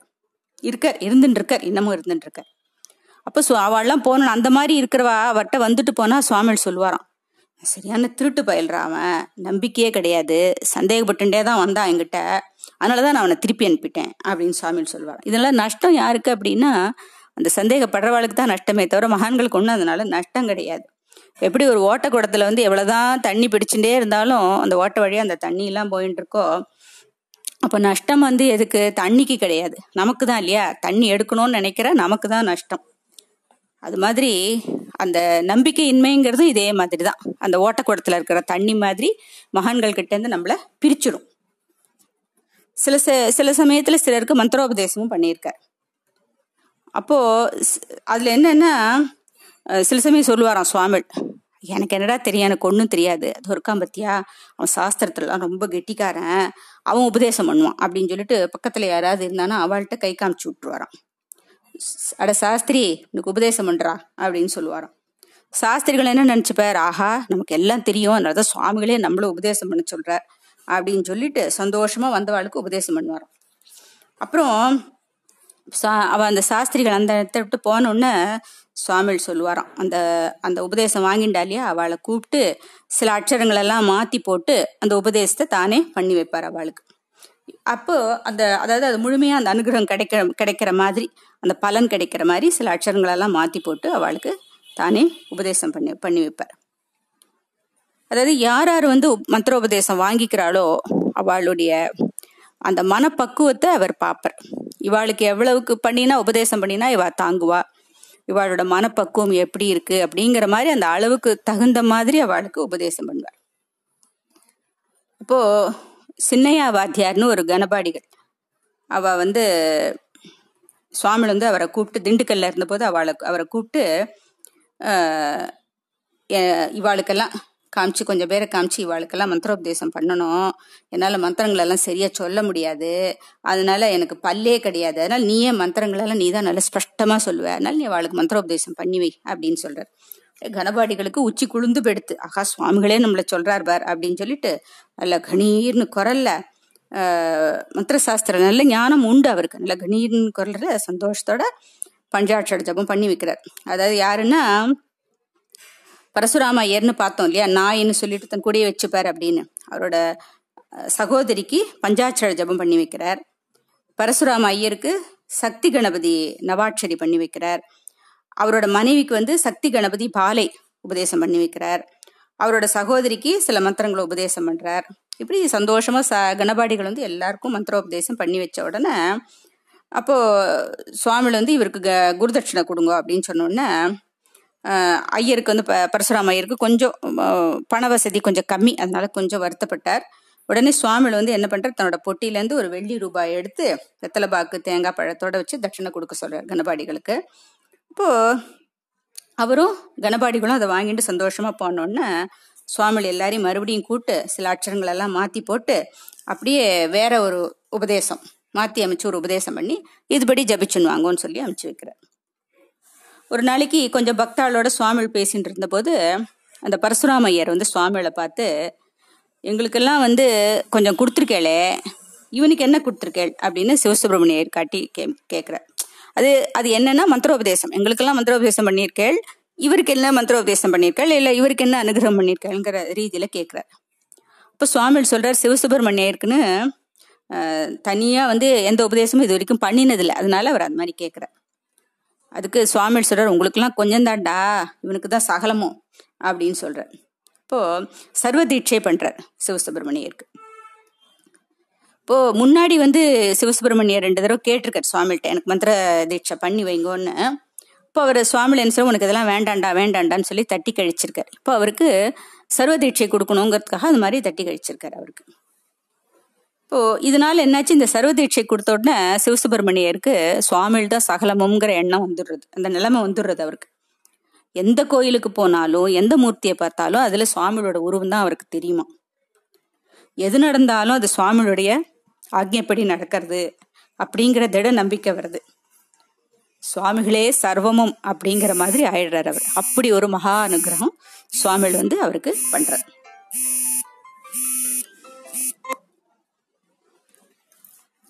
ஒரு சமயம் ஒரு தைப்பூசத்தன்னைக்கு சுவாமிகள் வந்து தங்கிட்ட இருக்கிற ஒரு ஸ்ரீ சக்கரத்துக்கு விசேஷ பூஜை பண்ணணும்னு நினைக்கிறார். இப்போ அந்த வேத விற்பனர் எல்லாரையும் கூப்பிட்டு விசேஷமாக பூஜை பண் பண்ணுறார் அன்னைக்கு ஒன்றரை மணி ஆயிடுறது. பூஜை அவ்வளோ நேரம் நடக்கிறது. சுவாமிகள் ரொம்ப சந்தோஷமாக இருக்கார் அன்னைக்கு. இந்த வைதிகாலெலாம் உட்காந்துட்டோன்னே சுவாமிகள் வந்து தானே தன்னோட கையினால் அவளுக்கெல்லாம் சக்கரை பொங்கல் இது பிரசாதம் வந்து பரமாறாராம். பொதுவா எப்பவும் மழலையா தான் பேசுவார் நம்ம சுவாமி அன்னைக்கு அந்த சாலவா ஒழுக மகா வாக்கியத்தை வந்து ஸ்பஷ்டமா அக்ஷர அக்ஷர அக்ஷரமா சொல்லிட்டே அந்த சக்கரை பொங்கலை எல்லாருக்கும் கொடுக்குறார் போடுறார் பரமாறுறார். அப்போ பரசுராமையருக்கு ரொம்ப ஆச்சரியம் இவ்வளவு ஸ்பஷ்டமா நம்ம சுவாமி பேசுறாரே அப்படின்னு. அன்னைக்கு அந்த வைதிக கோஷ்டிக்கு அவ்வளோ ஒரு அனுகிரகம். அவளுக்கு பிரசாதமும் சுவாமிகள் கையிலேயே கிடைச்சிருக்கு மந்திரோபதேசமும் கிடைச்சிருக்கு. எவ்வளோ பாக்கியம் பண்ணியிருக்கா அவள்லாம். இப்போ சாப்பாடெல்லாம் முடிஞ்ச உடனே அந்த அதுல ஒரு சாஸ்திரிகள் தட்சிணாமூர்த்தி சாஸ்திரிகள் வந்து திண்ணல உட்காந்துட்டு அவர் ராமூர்த்தி சாஸ்திரிகள்கிட்ட சொல்கிறார் இது மாதிரி சுவாமிகள் வந்து நீங்கள்லாம் ரொம்ப வந்து பாக்கியசாலிகள் நீங்க. சுவாமிகிட்டேருந்தே உங்களுக்கு மகா வாக்கிய உபதேசம் கிடைச்சிருக்கே. அப்படின்னொன்னே அவள்லாம் வந்து அவள்லாம் இதை கவனிக்கவே இல்லை. அவ சக்கரை பொங்கலையே சாப்பிட்றதுல இருந்துட்டா. அதனால அவள்லாம் வந்து சுவாமிகள் எப்போ எங்க உபதேசம் பண்ணார்? அப்படின்னு கேட்குறான் உடனே அந்த தட்சிணாமூர்த்தி சாஸ்திரிகள் மற்ற சாஸ்திரிகள்லாம் சொல்கிறா அடடா நாங்கள் சக்கரை பொங்கல் இவ்வளோ டேஸ்ட்டாக இருந்ததுன்னு அதிலேயே மயங்கிண்டு நாங்கள் அந்த மந்திரோபதேசத்தை கவனிக்காமையே போயிட்டோமே அப்படின்னு சொல்கிறேன் இப்போது இந்த மாதிரி மகான்கள் கிட்டேருந்து உபதேசமே கிடைச்சாலும் அதை நம்ம வந்து கவனித்து கிரகிச்சுக்கிறதுக்கு நமக்கு புண்ணியம் பண்ணியிருக்கணும். அப்போது எப்போவுமே அதே நினப்போடயே இருக்கணும். மகான்கள் கிட்டேருந்து எப்போ நமக்கு வந்து உபதேசம் கிடைக்கும். குருவினுடைய உபதேசம் எப்போ கிடைக்கும் எப்போ கிடைக்கும்னு அந்த குருவோட உபதேசத்துக்காக காத்துன்னு இருக்கணும் அப்போதானே அது கிடைக்கிற சமயத்தில் அது எப்போ கிடைக்க வேணாலும் கிடைக்கலாம் இல்லையா? சாப்பிட்டுன்னு இருக்கும்போது சக்கரை பொங்கலோட மந்திரோபதேசம் கிடைச்சி கூட அந்த நிறைய பேர் வந்து அதை கிரகிச்சிக்காமல் விட்டுட்டான். அதனால எப்போ குரு கடாட்சம் கிடைக்கும் நமக்குன்னு தெரியாது. அதனால எப்பவும் அதுக்காக காத்துட்டு இருந்து அதை கிரகிச்சிக்க நம்ம தயாராக இருக்கணும். சில சமயம் நம்ம சாதாரண வாழ்க்கைக்கு எதை எதெல்லாம் செய்யணுங்கிறத கூட சில உபதேசமா சுவாமி சொல்லியிருக்கார். ஒரு சமயம் புதுக்கோட்டை வக்கீல் சுவாமிநாத ஐயருங்கிற வீட்டில் சுவாமி தங்கியிருந்த போது அவ அவருடைய மனைவி பகீரதி அம்மாள் வந்து சுவாமிகளுக்கு காப்பி பால் அதெல்லாத்தையும் வந்து கொண்டு வந்து கொடுக்கறது வழக்கம். அப்போ அந்த அம்மா ஒன்பது மாச கர்ப்பம். ரொம்ப சிரமப்பட்டு மாடி ஏறி வந்து தான் சுவாமிகளுக்கு கொடுப்பா எல்லாம். அப்போ சுவாமிகள் வந்து பரிவாக கேட்பறான் உனக்கு சிரமமா இருக்கா அப்படின்னு சொல்லிட்டு பரிவா கேட்டுட்டு விபூதி பிரசாதம் கொடுப்பாராம் நம்ம சுவாமி. அது மட்டும் இல்லை நல்ல காரியம் பண்ணும்போது கொஞ்சம் சிரமம்லாம் இருந்தால் கூட அதை பாராட்டாம பொறுமையோட செஞ்சீங்கன்னா நல்ல பலன் கிடைக்கும். உஸ்ஸுன்னு சொல்லாத உஸ்ஸுன்னு சொன்னா உஸ்ஸுன்னு போயிடும் அப்படின்னு உபதேசம் பண்ணியிருக்காரு. இது நம்ம எல்லாருக்கும் பொருந்தக்கூடிய ஒரு உபதேசம் தான் அது இப்போ சில சமயம் கனவுல தோன்றியும் சுவாமிகள் வந்து சில உபதேசங்கள் பண்ணியிருக்கார். மதுரைக்கு பக்கத்துல வத்தலகுண்டுல வந்து சுப்பிரமணிய குருக்கள்னு ஒரு தேவி உபாசகர் இருந்திருக்கார். அவருடைய பையன் சோமசுந்தரம் வந்து அந்த யோகத்துலலாம் இந்த யோக மார்க்கத்துலலாம் ரொம்ப ஈடுபாடு புஸ்தகங்களை படித்து யோகா எல்லாம் ப்ராக்டிஸ் பண்ணிட்டு இருக்கார் இப்படி புஸ்தகம் குரு புஸ்தகம் மூலமாக படித்தா கூட குருமுகமாக கத்துண்டாதான் யோகாலாம் நல்லா சிறப்பாக செய்ய முடியும் இல்லையா? அப்போது இதனால் மோகன சுந்தரத்துக்கு வந்து ஒரு நிம்மதி இல்லாமல் ஒரு நிலைமை ஏற்படுது. ஒரு சதா ஒரு குழப்பமான ஒரு மனக்குழப்பம் ஏற்படுறது அதனால அவரை வந்து அவரோட அப்பா வந்து சுவாமிகிட்ட கூட்டின்னு வர அப்போ அந்த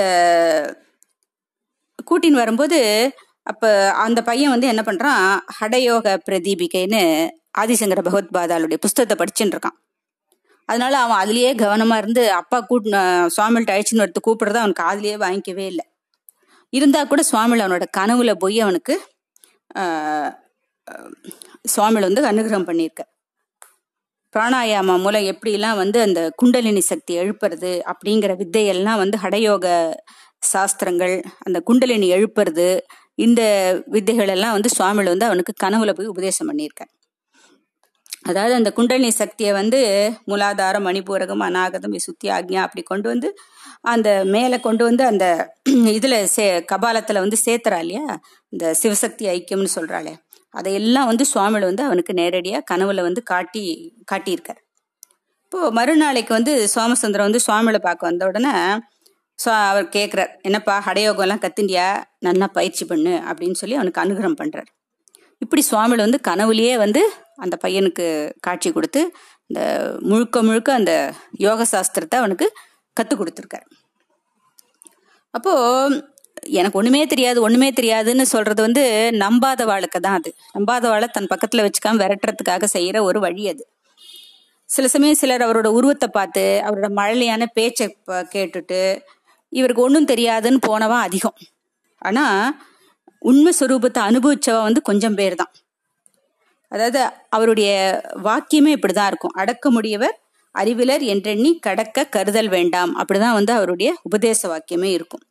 அப்படி அவரோட உண்மையான ஸ்வரூபத்தை புரிஞ்சுண்டு அவர்கிட்ட அடைக்கலமானவாளுக்கு அவருடைய அனுகிரகம் பரிபூர்ணமா இருந்திருக்கு. இப்படி சுவாமிகள் வந்து இந்த உபதேசம் பண்றதுக்குன்னு தனி முறை வச்சுட்டு இருந்த மாதிரியே அவளுடைய வியாதியை தீக்கிறதுலயும் அவரு தனி தனியான ஒரு வழி வச்சுட்டு இருந்திருக்கார் ஒரு சமயம் திண்டுக்கல் வந்து திண்டுக்கல்ல சுவாமிகளோட சிவசுப்பிரமணியர் தங்கி இருந்த போது அவரோட ஆள்காட்டு விரல் நுனியில விண்ணு விண்ணு விண்ணு விண்ணுன்னு ஒரு பயங்கரமான வலி. கொஞ்ச நேரத்துக்குள்ள அந்த வலி ரொம்ப தாங்க முடியாம போய் ஓன்னு அழற அளவுக்கு ஆயிட்டார் அவர் கத்துற அளவுக்கு ஆயிட்டார். அப்போ லேசா அது வீக்கமாகி பழுக்க வேற ஆரம்பிச்சிருக்கு. இப்போ அது சிவசுப்பிரமணியருக்கு திண்டுக்கல்ல இருந்து கிளம்பி மதுரைக்கு போயிட்டா ஏதாவது பெரிய டாக்டர்கிட்ட காமிச்சு சரி பண்ணிக்கலாங்கிற ஒரு எண்ணம் வருது. இந்த சுவாமிகிட்ட வந்து பேரன் முறை தானே சுவாமிகிட்ட தாத்தா நான் ஊருக்கு போறேன். எனக்கு வந்து கைவிரல் வலி தாங்க முடியல அப்படின்னு சொல்றாரு. உடனே சுவாமில இருந்து விரல அப்படியே தடவி கொடுத்து அச்சுச்சோ என் பேரனுக்கு என்னமோ வந்துருத்தே ரொம்ப மோசம் இப்படி வந்துருத்தே வந்துருத்தே அப்படின்னு கத்துறாரு. உடனே ஐயருக்கு சிரிப்பு வந்துருத்தான் அதை கேட்டு. அவர் வந்து ஏன்னா சுவாமிகள் கைப்பட்ட உடனே அவரோட வலி குறைய ஆரம்பிச்சுடுது. இப்போ சுவாமிகள் வந்து இப்படிலாம் வந்துருத்தே வந்துருத்தேன்னு சொல்றதெல்லாம் வந்து தன்னை ஏமாத்துறதுக்கு தான் அப்படின்னு புரிஞ்சுட்டு சிரிக்கிறார் அவர். இப்போ பரசுராம ஐயரை கூப்பிட்டு அவருக்கு மந்திரமெல்லாம் போட சொல்றாரு. அவரும் மந்திரிக்க ஆரம்பிக்கிறார். அவர் சொல்லிண்டே வெறி அவங்க தாத்தா பலையாள்றா. நான் என்னமோ நான் மந்திரம் போட்டு தான் உன்னோட வலி சரியாகிற மாதிரி உருவாக்குற நிலைமை உருவாக்குறாரு. அவர் கைப்பட்ட உடனே உன் வலி சரியா போயிடுதுன்னு எனக்கு தெரியும் அப்படின்னு சொல்றார் இருந்தாலும் இருந்தாலும் ஏதோ அவர் சொல்றாருன்னு நான் மந்திரிக்கிறேன் அப்படின்னு சொல்றேன் சுவாமிகள் வந்து சிவசுப்பிரமணியருக்கு உடைய சின்ன சின்ன தகப்பனார் இருக்கார் இல்லையா? அப்போ அந்த கும்பத்து மேல ஒரு எலுமிச்சம்பழம் இருக்கு பார். அதை எடுத்துன்னு வந்து இவன் விரல சுருகு அப்படின்னு அவர்கிட்ட சொல்றாரு. அது செஞ்ச கொஞ்ச நேரத்துக்குலாம் இவர் விரல் சாதாரணமாகிடுது ஆனால் இதெல்லாம் சும்மா ஒரு ஏ என்ன சொல்கிறது இதை எலுமிச்சம் பழத்தினாலதான் சரியாச்சு மந்திரிச்சதுனால தான் சரியாச்சு அப்படின்னு மற்றவாளுக்கு ஒரு காமிக்கிறதுக்கு தானே தவிர சிவசுப்பிரமணிய ஐயர் கையரை வந்து சுவாமிகள் தொட்ட போதே அவருடைய வலி சரியாக ஆரம்பிச்சுடுது அவருக்கு. ஒரு சமயம் குமரலிங்கத்தில் இருந்தபோது நாராயணன் செட்டியார் வந்து சுவாமிகளை பார்க்கறதுக்காக வர்றார் அவர் சுவாமிகளுக்குன்னு ஒரு தனியாக ஒரு உண்டியல் ஒன்று வச்சிருக்கார். அதில் காணிக்க போட்டுருக்கார் காணிக்க போட்டது இல்லாமல் அதை வந்து உண்டியல் வச்சு அதை கலெக்ஷன் பண்ணணும் சுவாமிகளுக்காக அப்படின்னு நினைக்கிறார். ஆனால் வந்து அவரோட முதல் பொண்ணுக்கு அன்னைக்கு பிரசவ காலம். அதனால் வந்து உடனே ஊருக்கு திரும்பிடணும்னு நினைக்கிறார். ஆனால் அந்த கூட வந்த பொண்ணுக்கு திடீர்னு என்னாச்சு? காய்ச்சல் பயங்கரமான காய்ச்சல் வாந்தி தலை தூக்க முடியாமல் இருக்கு அந்த பொண்ணுக்கு.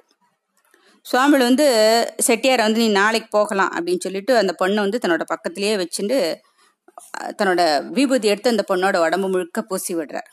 அப்போ சுவாமியில் வந்து என்ன சொல்றாரு? அந்த செல்லப்பா அந்த சித்த வைத்தியர் பார்த்தோம் இல்லையா? அவர்கிட்ட குழந்தைக்கு காய்ச்சல் ரொம்ப ஜாஸ்தியா இருக்கு. நீ ஏதாவது ஒரு நல்ல மருந்து ஒன்று கொடு அப்படிங்கிற செல்லப்பாக்கு தான் அந்த மூலிகை மருந்து இதெல்லாம் ரொம்ப நன்னா தெரியும் இல்லையா? அதனால அவர் அது மருந்து கொடுக்குறார். உடனே சுவாமியில் வந்து செல்லப்பாட்ட அவனுக்கு எப்படி இருக்கு பாரு குழந்தைக்கு? அப்படின்னு சொல்றாரு. குழந்தை தொட்டு பார்த்தா குழந்தைக்கு காய்ச்சலே இல்லை. அவருக்கு ரொம்ப ஆச்சரியமா இருக்கு. நீங்க விபூதி பூசினோடனே குழந்தையினுடைய காய்ச்சல் சரியா போயிடுத்து எதுக்காக என்ன வந்து மருந்து கொடுக்க முடியும்? சொன்னேன். அப்படின்னு அதாவது உங்களோட அனுகிரகத்தினால அந்த காய்ச்சல் நின்றுடுத்துன்னு வெளியே தெரியக்கூடாது இல்லையா யாருக்கும்? அதுக்காக தானே இப்படி பண்ணினேளே அப்படின்னு சொல்லி அவர் வந்து அழறாராம். சுவாமியுடைய அது என்ன சொல்றது? தன்னுடைய லீலையை வெளிப்படுத்திக்காம ரொம்ப சர்வசாதாரணமாக தனக்கு எதுவுமே தெரியாம தன்னை வந்து தன்னுடைய மகிமை வந்து வெளியே தெரியாம அவர் நடந்துக்கிறத பார்த்த உடனே அவருக்கு ரொம்ப அப்படியே ஆச்சரியப்பட்டு ஆச்சரியமும் இதுவும் தாங்க முடியாம அவர் அப்படியே அழற விம்மி விம்மி அழற அப்போ சொல்றாரு நாராயணன் செட்டியார் வந்து சுவாமிகளோட இதை பத்தி சொல்லும் பொழுது ஒரு அடுப்பு சாம்பல் எடுத்து கூட சுவாமிகள் பேரை சொல்லி இட்டுட்டோம்னா அவரோட வியாதியெல்லாம் சரியா போயிடும் அப்படின்னு சொல்லி அவரோட பெருமையை சொல்றார். இப்போ பரசுராம ஐயருடைய குடும்ப வைத்தியர் வந்து ஒரு முஸ்லீம் அவருக்கு சித்த வைத்தியம்லாம் நன்னா தெரியும். அவர் அடிக்கடி சுவாமிகளை பார்க்க வரதுண்டு அப்போ சில சமயம் சுவாமிகளும் அவருக்கு சில மருந்துகளுடைய பக்குவங்கள் எல்லாம் சொல்லி தருவார். நீங்க செஞ்சது சரியில்லை இந்த முறை சரியில்லை வேற விதமா செய்யணும் அப்படின்னு சொல்லி கொடுத்தது உண்டு மணிக்கணக்கா அவர் வந்து சுவாமியோட சந்நிதியில உட்கார்ந்துருக்கார். சுவாமியோட உடம்ப தொடர்றதுக்கு அவர் சில சமயம் முயற்சி பண்ணுவார். ஆனா அதுக்கு சுவாமியில இடம் கொடுத்ததில்ல. சில சமயம் சுவாமியில் வந்து வேர்வையை வந்து என்ன பண்ணுவார்? அவர் வந்து தன்னோட கைக்குட்டையில் அப்படி அப்படியே தொடச்சி தொடச்சி அதை பொக்கிஷமாக எடுத்து எடுத்து வச்சுருவாராம். இப்படி வைத்தியநாத சுவாமியே அவர் அப்படின்னு சொல்லிட்டு அவர் தெரிஞ்சின்றதுனால தான் அது மாதிரி அவருடைய வியர்வையே இப்போ இருந்தாலே போருமே நம்மளுடைய நம்ம எத்தனையோ பேரோட கஷ்டத்தை தீர்க்கணுமே தீர்க்கலாம் அப்படின்னு சொல்லிட்டு தான் அந்த சித்த வைத்தியர் வந்து இவருடைய வேர்வையை தொடச்சி தொடச்சி தொடச்சி அப்படி பத்திரமா எடுத்து வச்சுட்டார். அதனால சாட்சாத் வைத்தியநாத சுவாமியே நம்ம சுவாமிங்கிறதுல ஒன்றும் சந்தேகம் இல்லை. இன்னொருத்தர் ரங்கசாமி ஐயர்னு அவர் வந்து விளாச்சேரி ஊரை சேர்ந்தவர் அவர். அவருக்கு பொறுக்க முடியாத வைத்த வலி எவ்வளவோ மருந்து சாப்பிட்டும் குணமே ஆகலை. அப்படி ஒரு வைத்த வலி வந்துட்டு அப்படியே புழுவாக துடிப்பார் அவர். அப்போது சில ஒரு சமயம் சுவாமிகிட்ட வந்து தன்னுடைய அவஸ்தையை சொல்லி புலம்புறார்.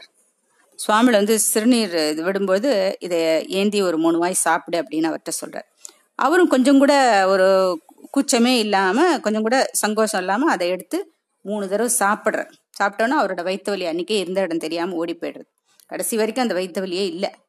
சுவாமிகள் வலி அருள் இருந்ததுனாக்கா எப்பேற்பட்ட வலியும் தீந்துரும். அப்போ ராமகிருஷ்ணன் ஸ்டாம்பு வேண்ட ராமகிருஷ்ணன் குடும்பத்தில் அந்த குடும்பத்தர் பேரில் சுவாமிகளுக்கு ரொம்ப அன்பு ஜாஸ்தி. அடிக்கடி அவ குடும்பத்தை கவனிப்பார் அவர் போய். ஒரு சமயம் ராமகிருஷ்ணனுக்கு வந்து இந்த உடம்புல கொஞ்சம் பாய்சன் உடம்புல சேர்ந்து பயங்கரமான காய்ச்சல் வந்துடுறது சுவாமிகளுக்கு அது தெரிஞ்ச உடனே சுவாமிகள் என்ன பண்றாரு? அன்னைக்கே விபூதி குங்கும அபிஷேக தீர்த்தம் பிரசாதங்களோட பரசுராம ஐயரை வந்து அனுப்பி வைக்கிறார் அவர் வீட்டுக்கு. அது ஸ்மரணம் தப்பி போய் மயக்கத்துல கடந்து அப்படியே வெள மயக்கத்துல ஏதோ பெனாத்தின் இருக்கார் ராமகிருஷ்ணன். அப்போ பரசுராமையரை பார்த்த உடனே நினைவு வந்து நல்ல நார்மலா பேச ஆரம்பிச்சிட்டாராம். சுவாமியோட பிரசாதத்தை எட்டுன உடனே வியாதி ஓடியே போயிடுது. பரசுராமையர் வீட்டில் திண்டுக்கல்ல சுவாமி தங்கியிருந்த போது பரசுராமையருடைய மனைவி வந்து ஆஹ், கர்ப்பமா இருக்கான்னு எல்லாரும் நினைக்கிறா. அவர் தோற்றம் அப்படிதான் இருக்கு. ஆனா சுவாமிகள் மட்டும் ஒரு நாளைக்கு பிள்ளையார் பிடிக்க குரங்கா முடிஞ்சுதே அப்படின்னு சொல்றார். அடுத்த நாளைக்கு அந்த அம்மையாரை வந்து எல்லாரும் ஆஸ்பத்திரிக்கு கூட்டின்னு போக கர்ப்பம் நினைச்சுன்னு ஆஸ்பத்திரிக்கு கூட்டின்னு போக முயற்சி பண்ணப்போ சுவாமிகள் வந்து தடுத்துட்டேன் அடுத்த நாளே அந்த அம்மா வந்து வீட்டுக்கு விளக்கு ஆயிடுறா இப்போ சுவாமிகள் வந்து அவருக்கு ஒரு வீட்டு மருந்து ஒன்று கொடுக்க சொல்றார் அதுக்கப்புறம் அவ உபாதன உபாதையெல்லாம் தீந்து அவ ஸ்நானம் பண்ணிடுறான் இது வந்து வாயுவோட உபத்திரம் உண்டாது கர்ப்பம் இல்லை இது வந்து தொடர்ந்து இருந்துன்னா இவளுக்கு கெடுதல் வந்திருக்கும். நல்ல வேளை வீட்டுக்கு விளக்காயிட்டா அப்படின்னு சொல்லிட்டு பீட போயிடுத்து அப்படின்னு சுவாமிகள் சொல்றாரு. அப்பதான் பிள்ளையார் பிடிக்கு குரங்கா முடிஞ்சதுன்னு அவர் சொன்னதோட அர்த்தம் எல்லாருக்கும் புரியுது. ஒரு சமயம் மதுரையில் சுவாமியில் வந்து லக்ஷ்மி நாராயணபுர வீட்டில் தங்கியிருந்தபோது பரசுராம ஐயர் வந்து நிலக்கோட்டையில் இருந்தார். இப்போது உலாவரத்துக்காக ரொம்ப தூரம் போயிட்டு ஒரு கருவேல மரத்தடியில் ரெஸ்ட் எடுத்துட்டு இருக்கும்போது ஏதோ பூச்சி கடிச்சுட்டு அடுத்த நாள் முகம் கை கால் எல்லா இடத்துலையும் தடுப்பு தடுப்பாக ஆயிடுறது. சொரிய சொரிய சொரிய அப்படியே அப்பா அப்பா அம்மா தடிச்சு விடுறது. எல்லாம் அவவா அவவாளுக்கு தெரிஞ்ச மருந்தை சொல்றா. டாக்டரை போய் பார்க்க சொல்றா. ஆனால் அவருக்கு வந்து நம்ம சுவாமிகள் மேலே அசாத்திய நம்பிக்கை இல்லையா? அதனால சுவாமியோட விபூதி எடுத்து உடம்பு முழுக்க பூசிக்கிறார் கொஞ்ச நேரம் கழிச்சு எண்ணெய் ஸ்நானம் பண்ணிட்டு மறுபடியும் சுவாமியோட பிரசாதத்தை உடம்பு விபூதி பிரசாதத்தை உடம்பு முழுக்க தடவிக்கிறார் நல்ல நிம்மதியான தூக்கம். தூங்கி எழுந்தா எல்லா தடிப்பும் மறைஞ்சு போயிடுறது.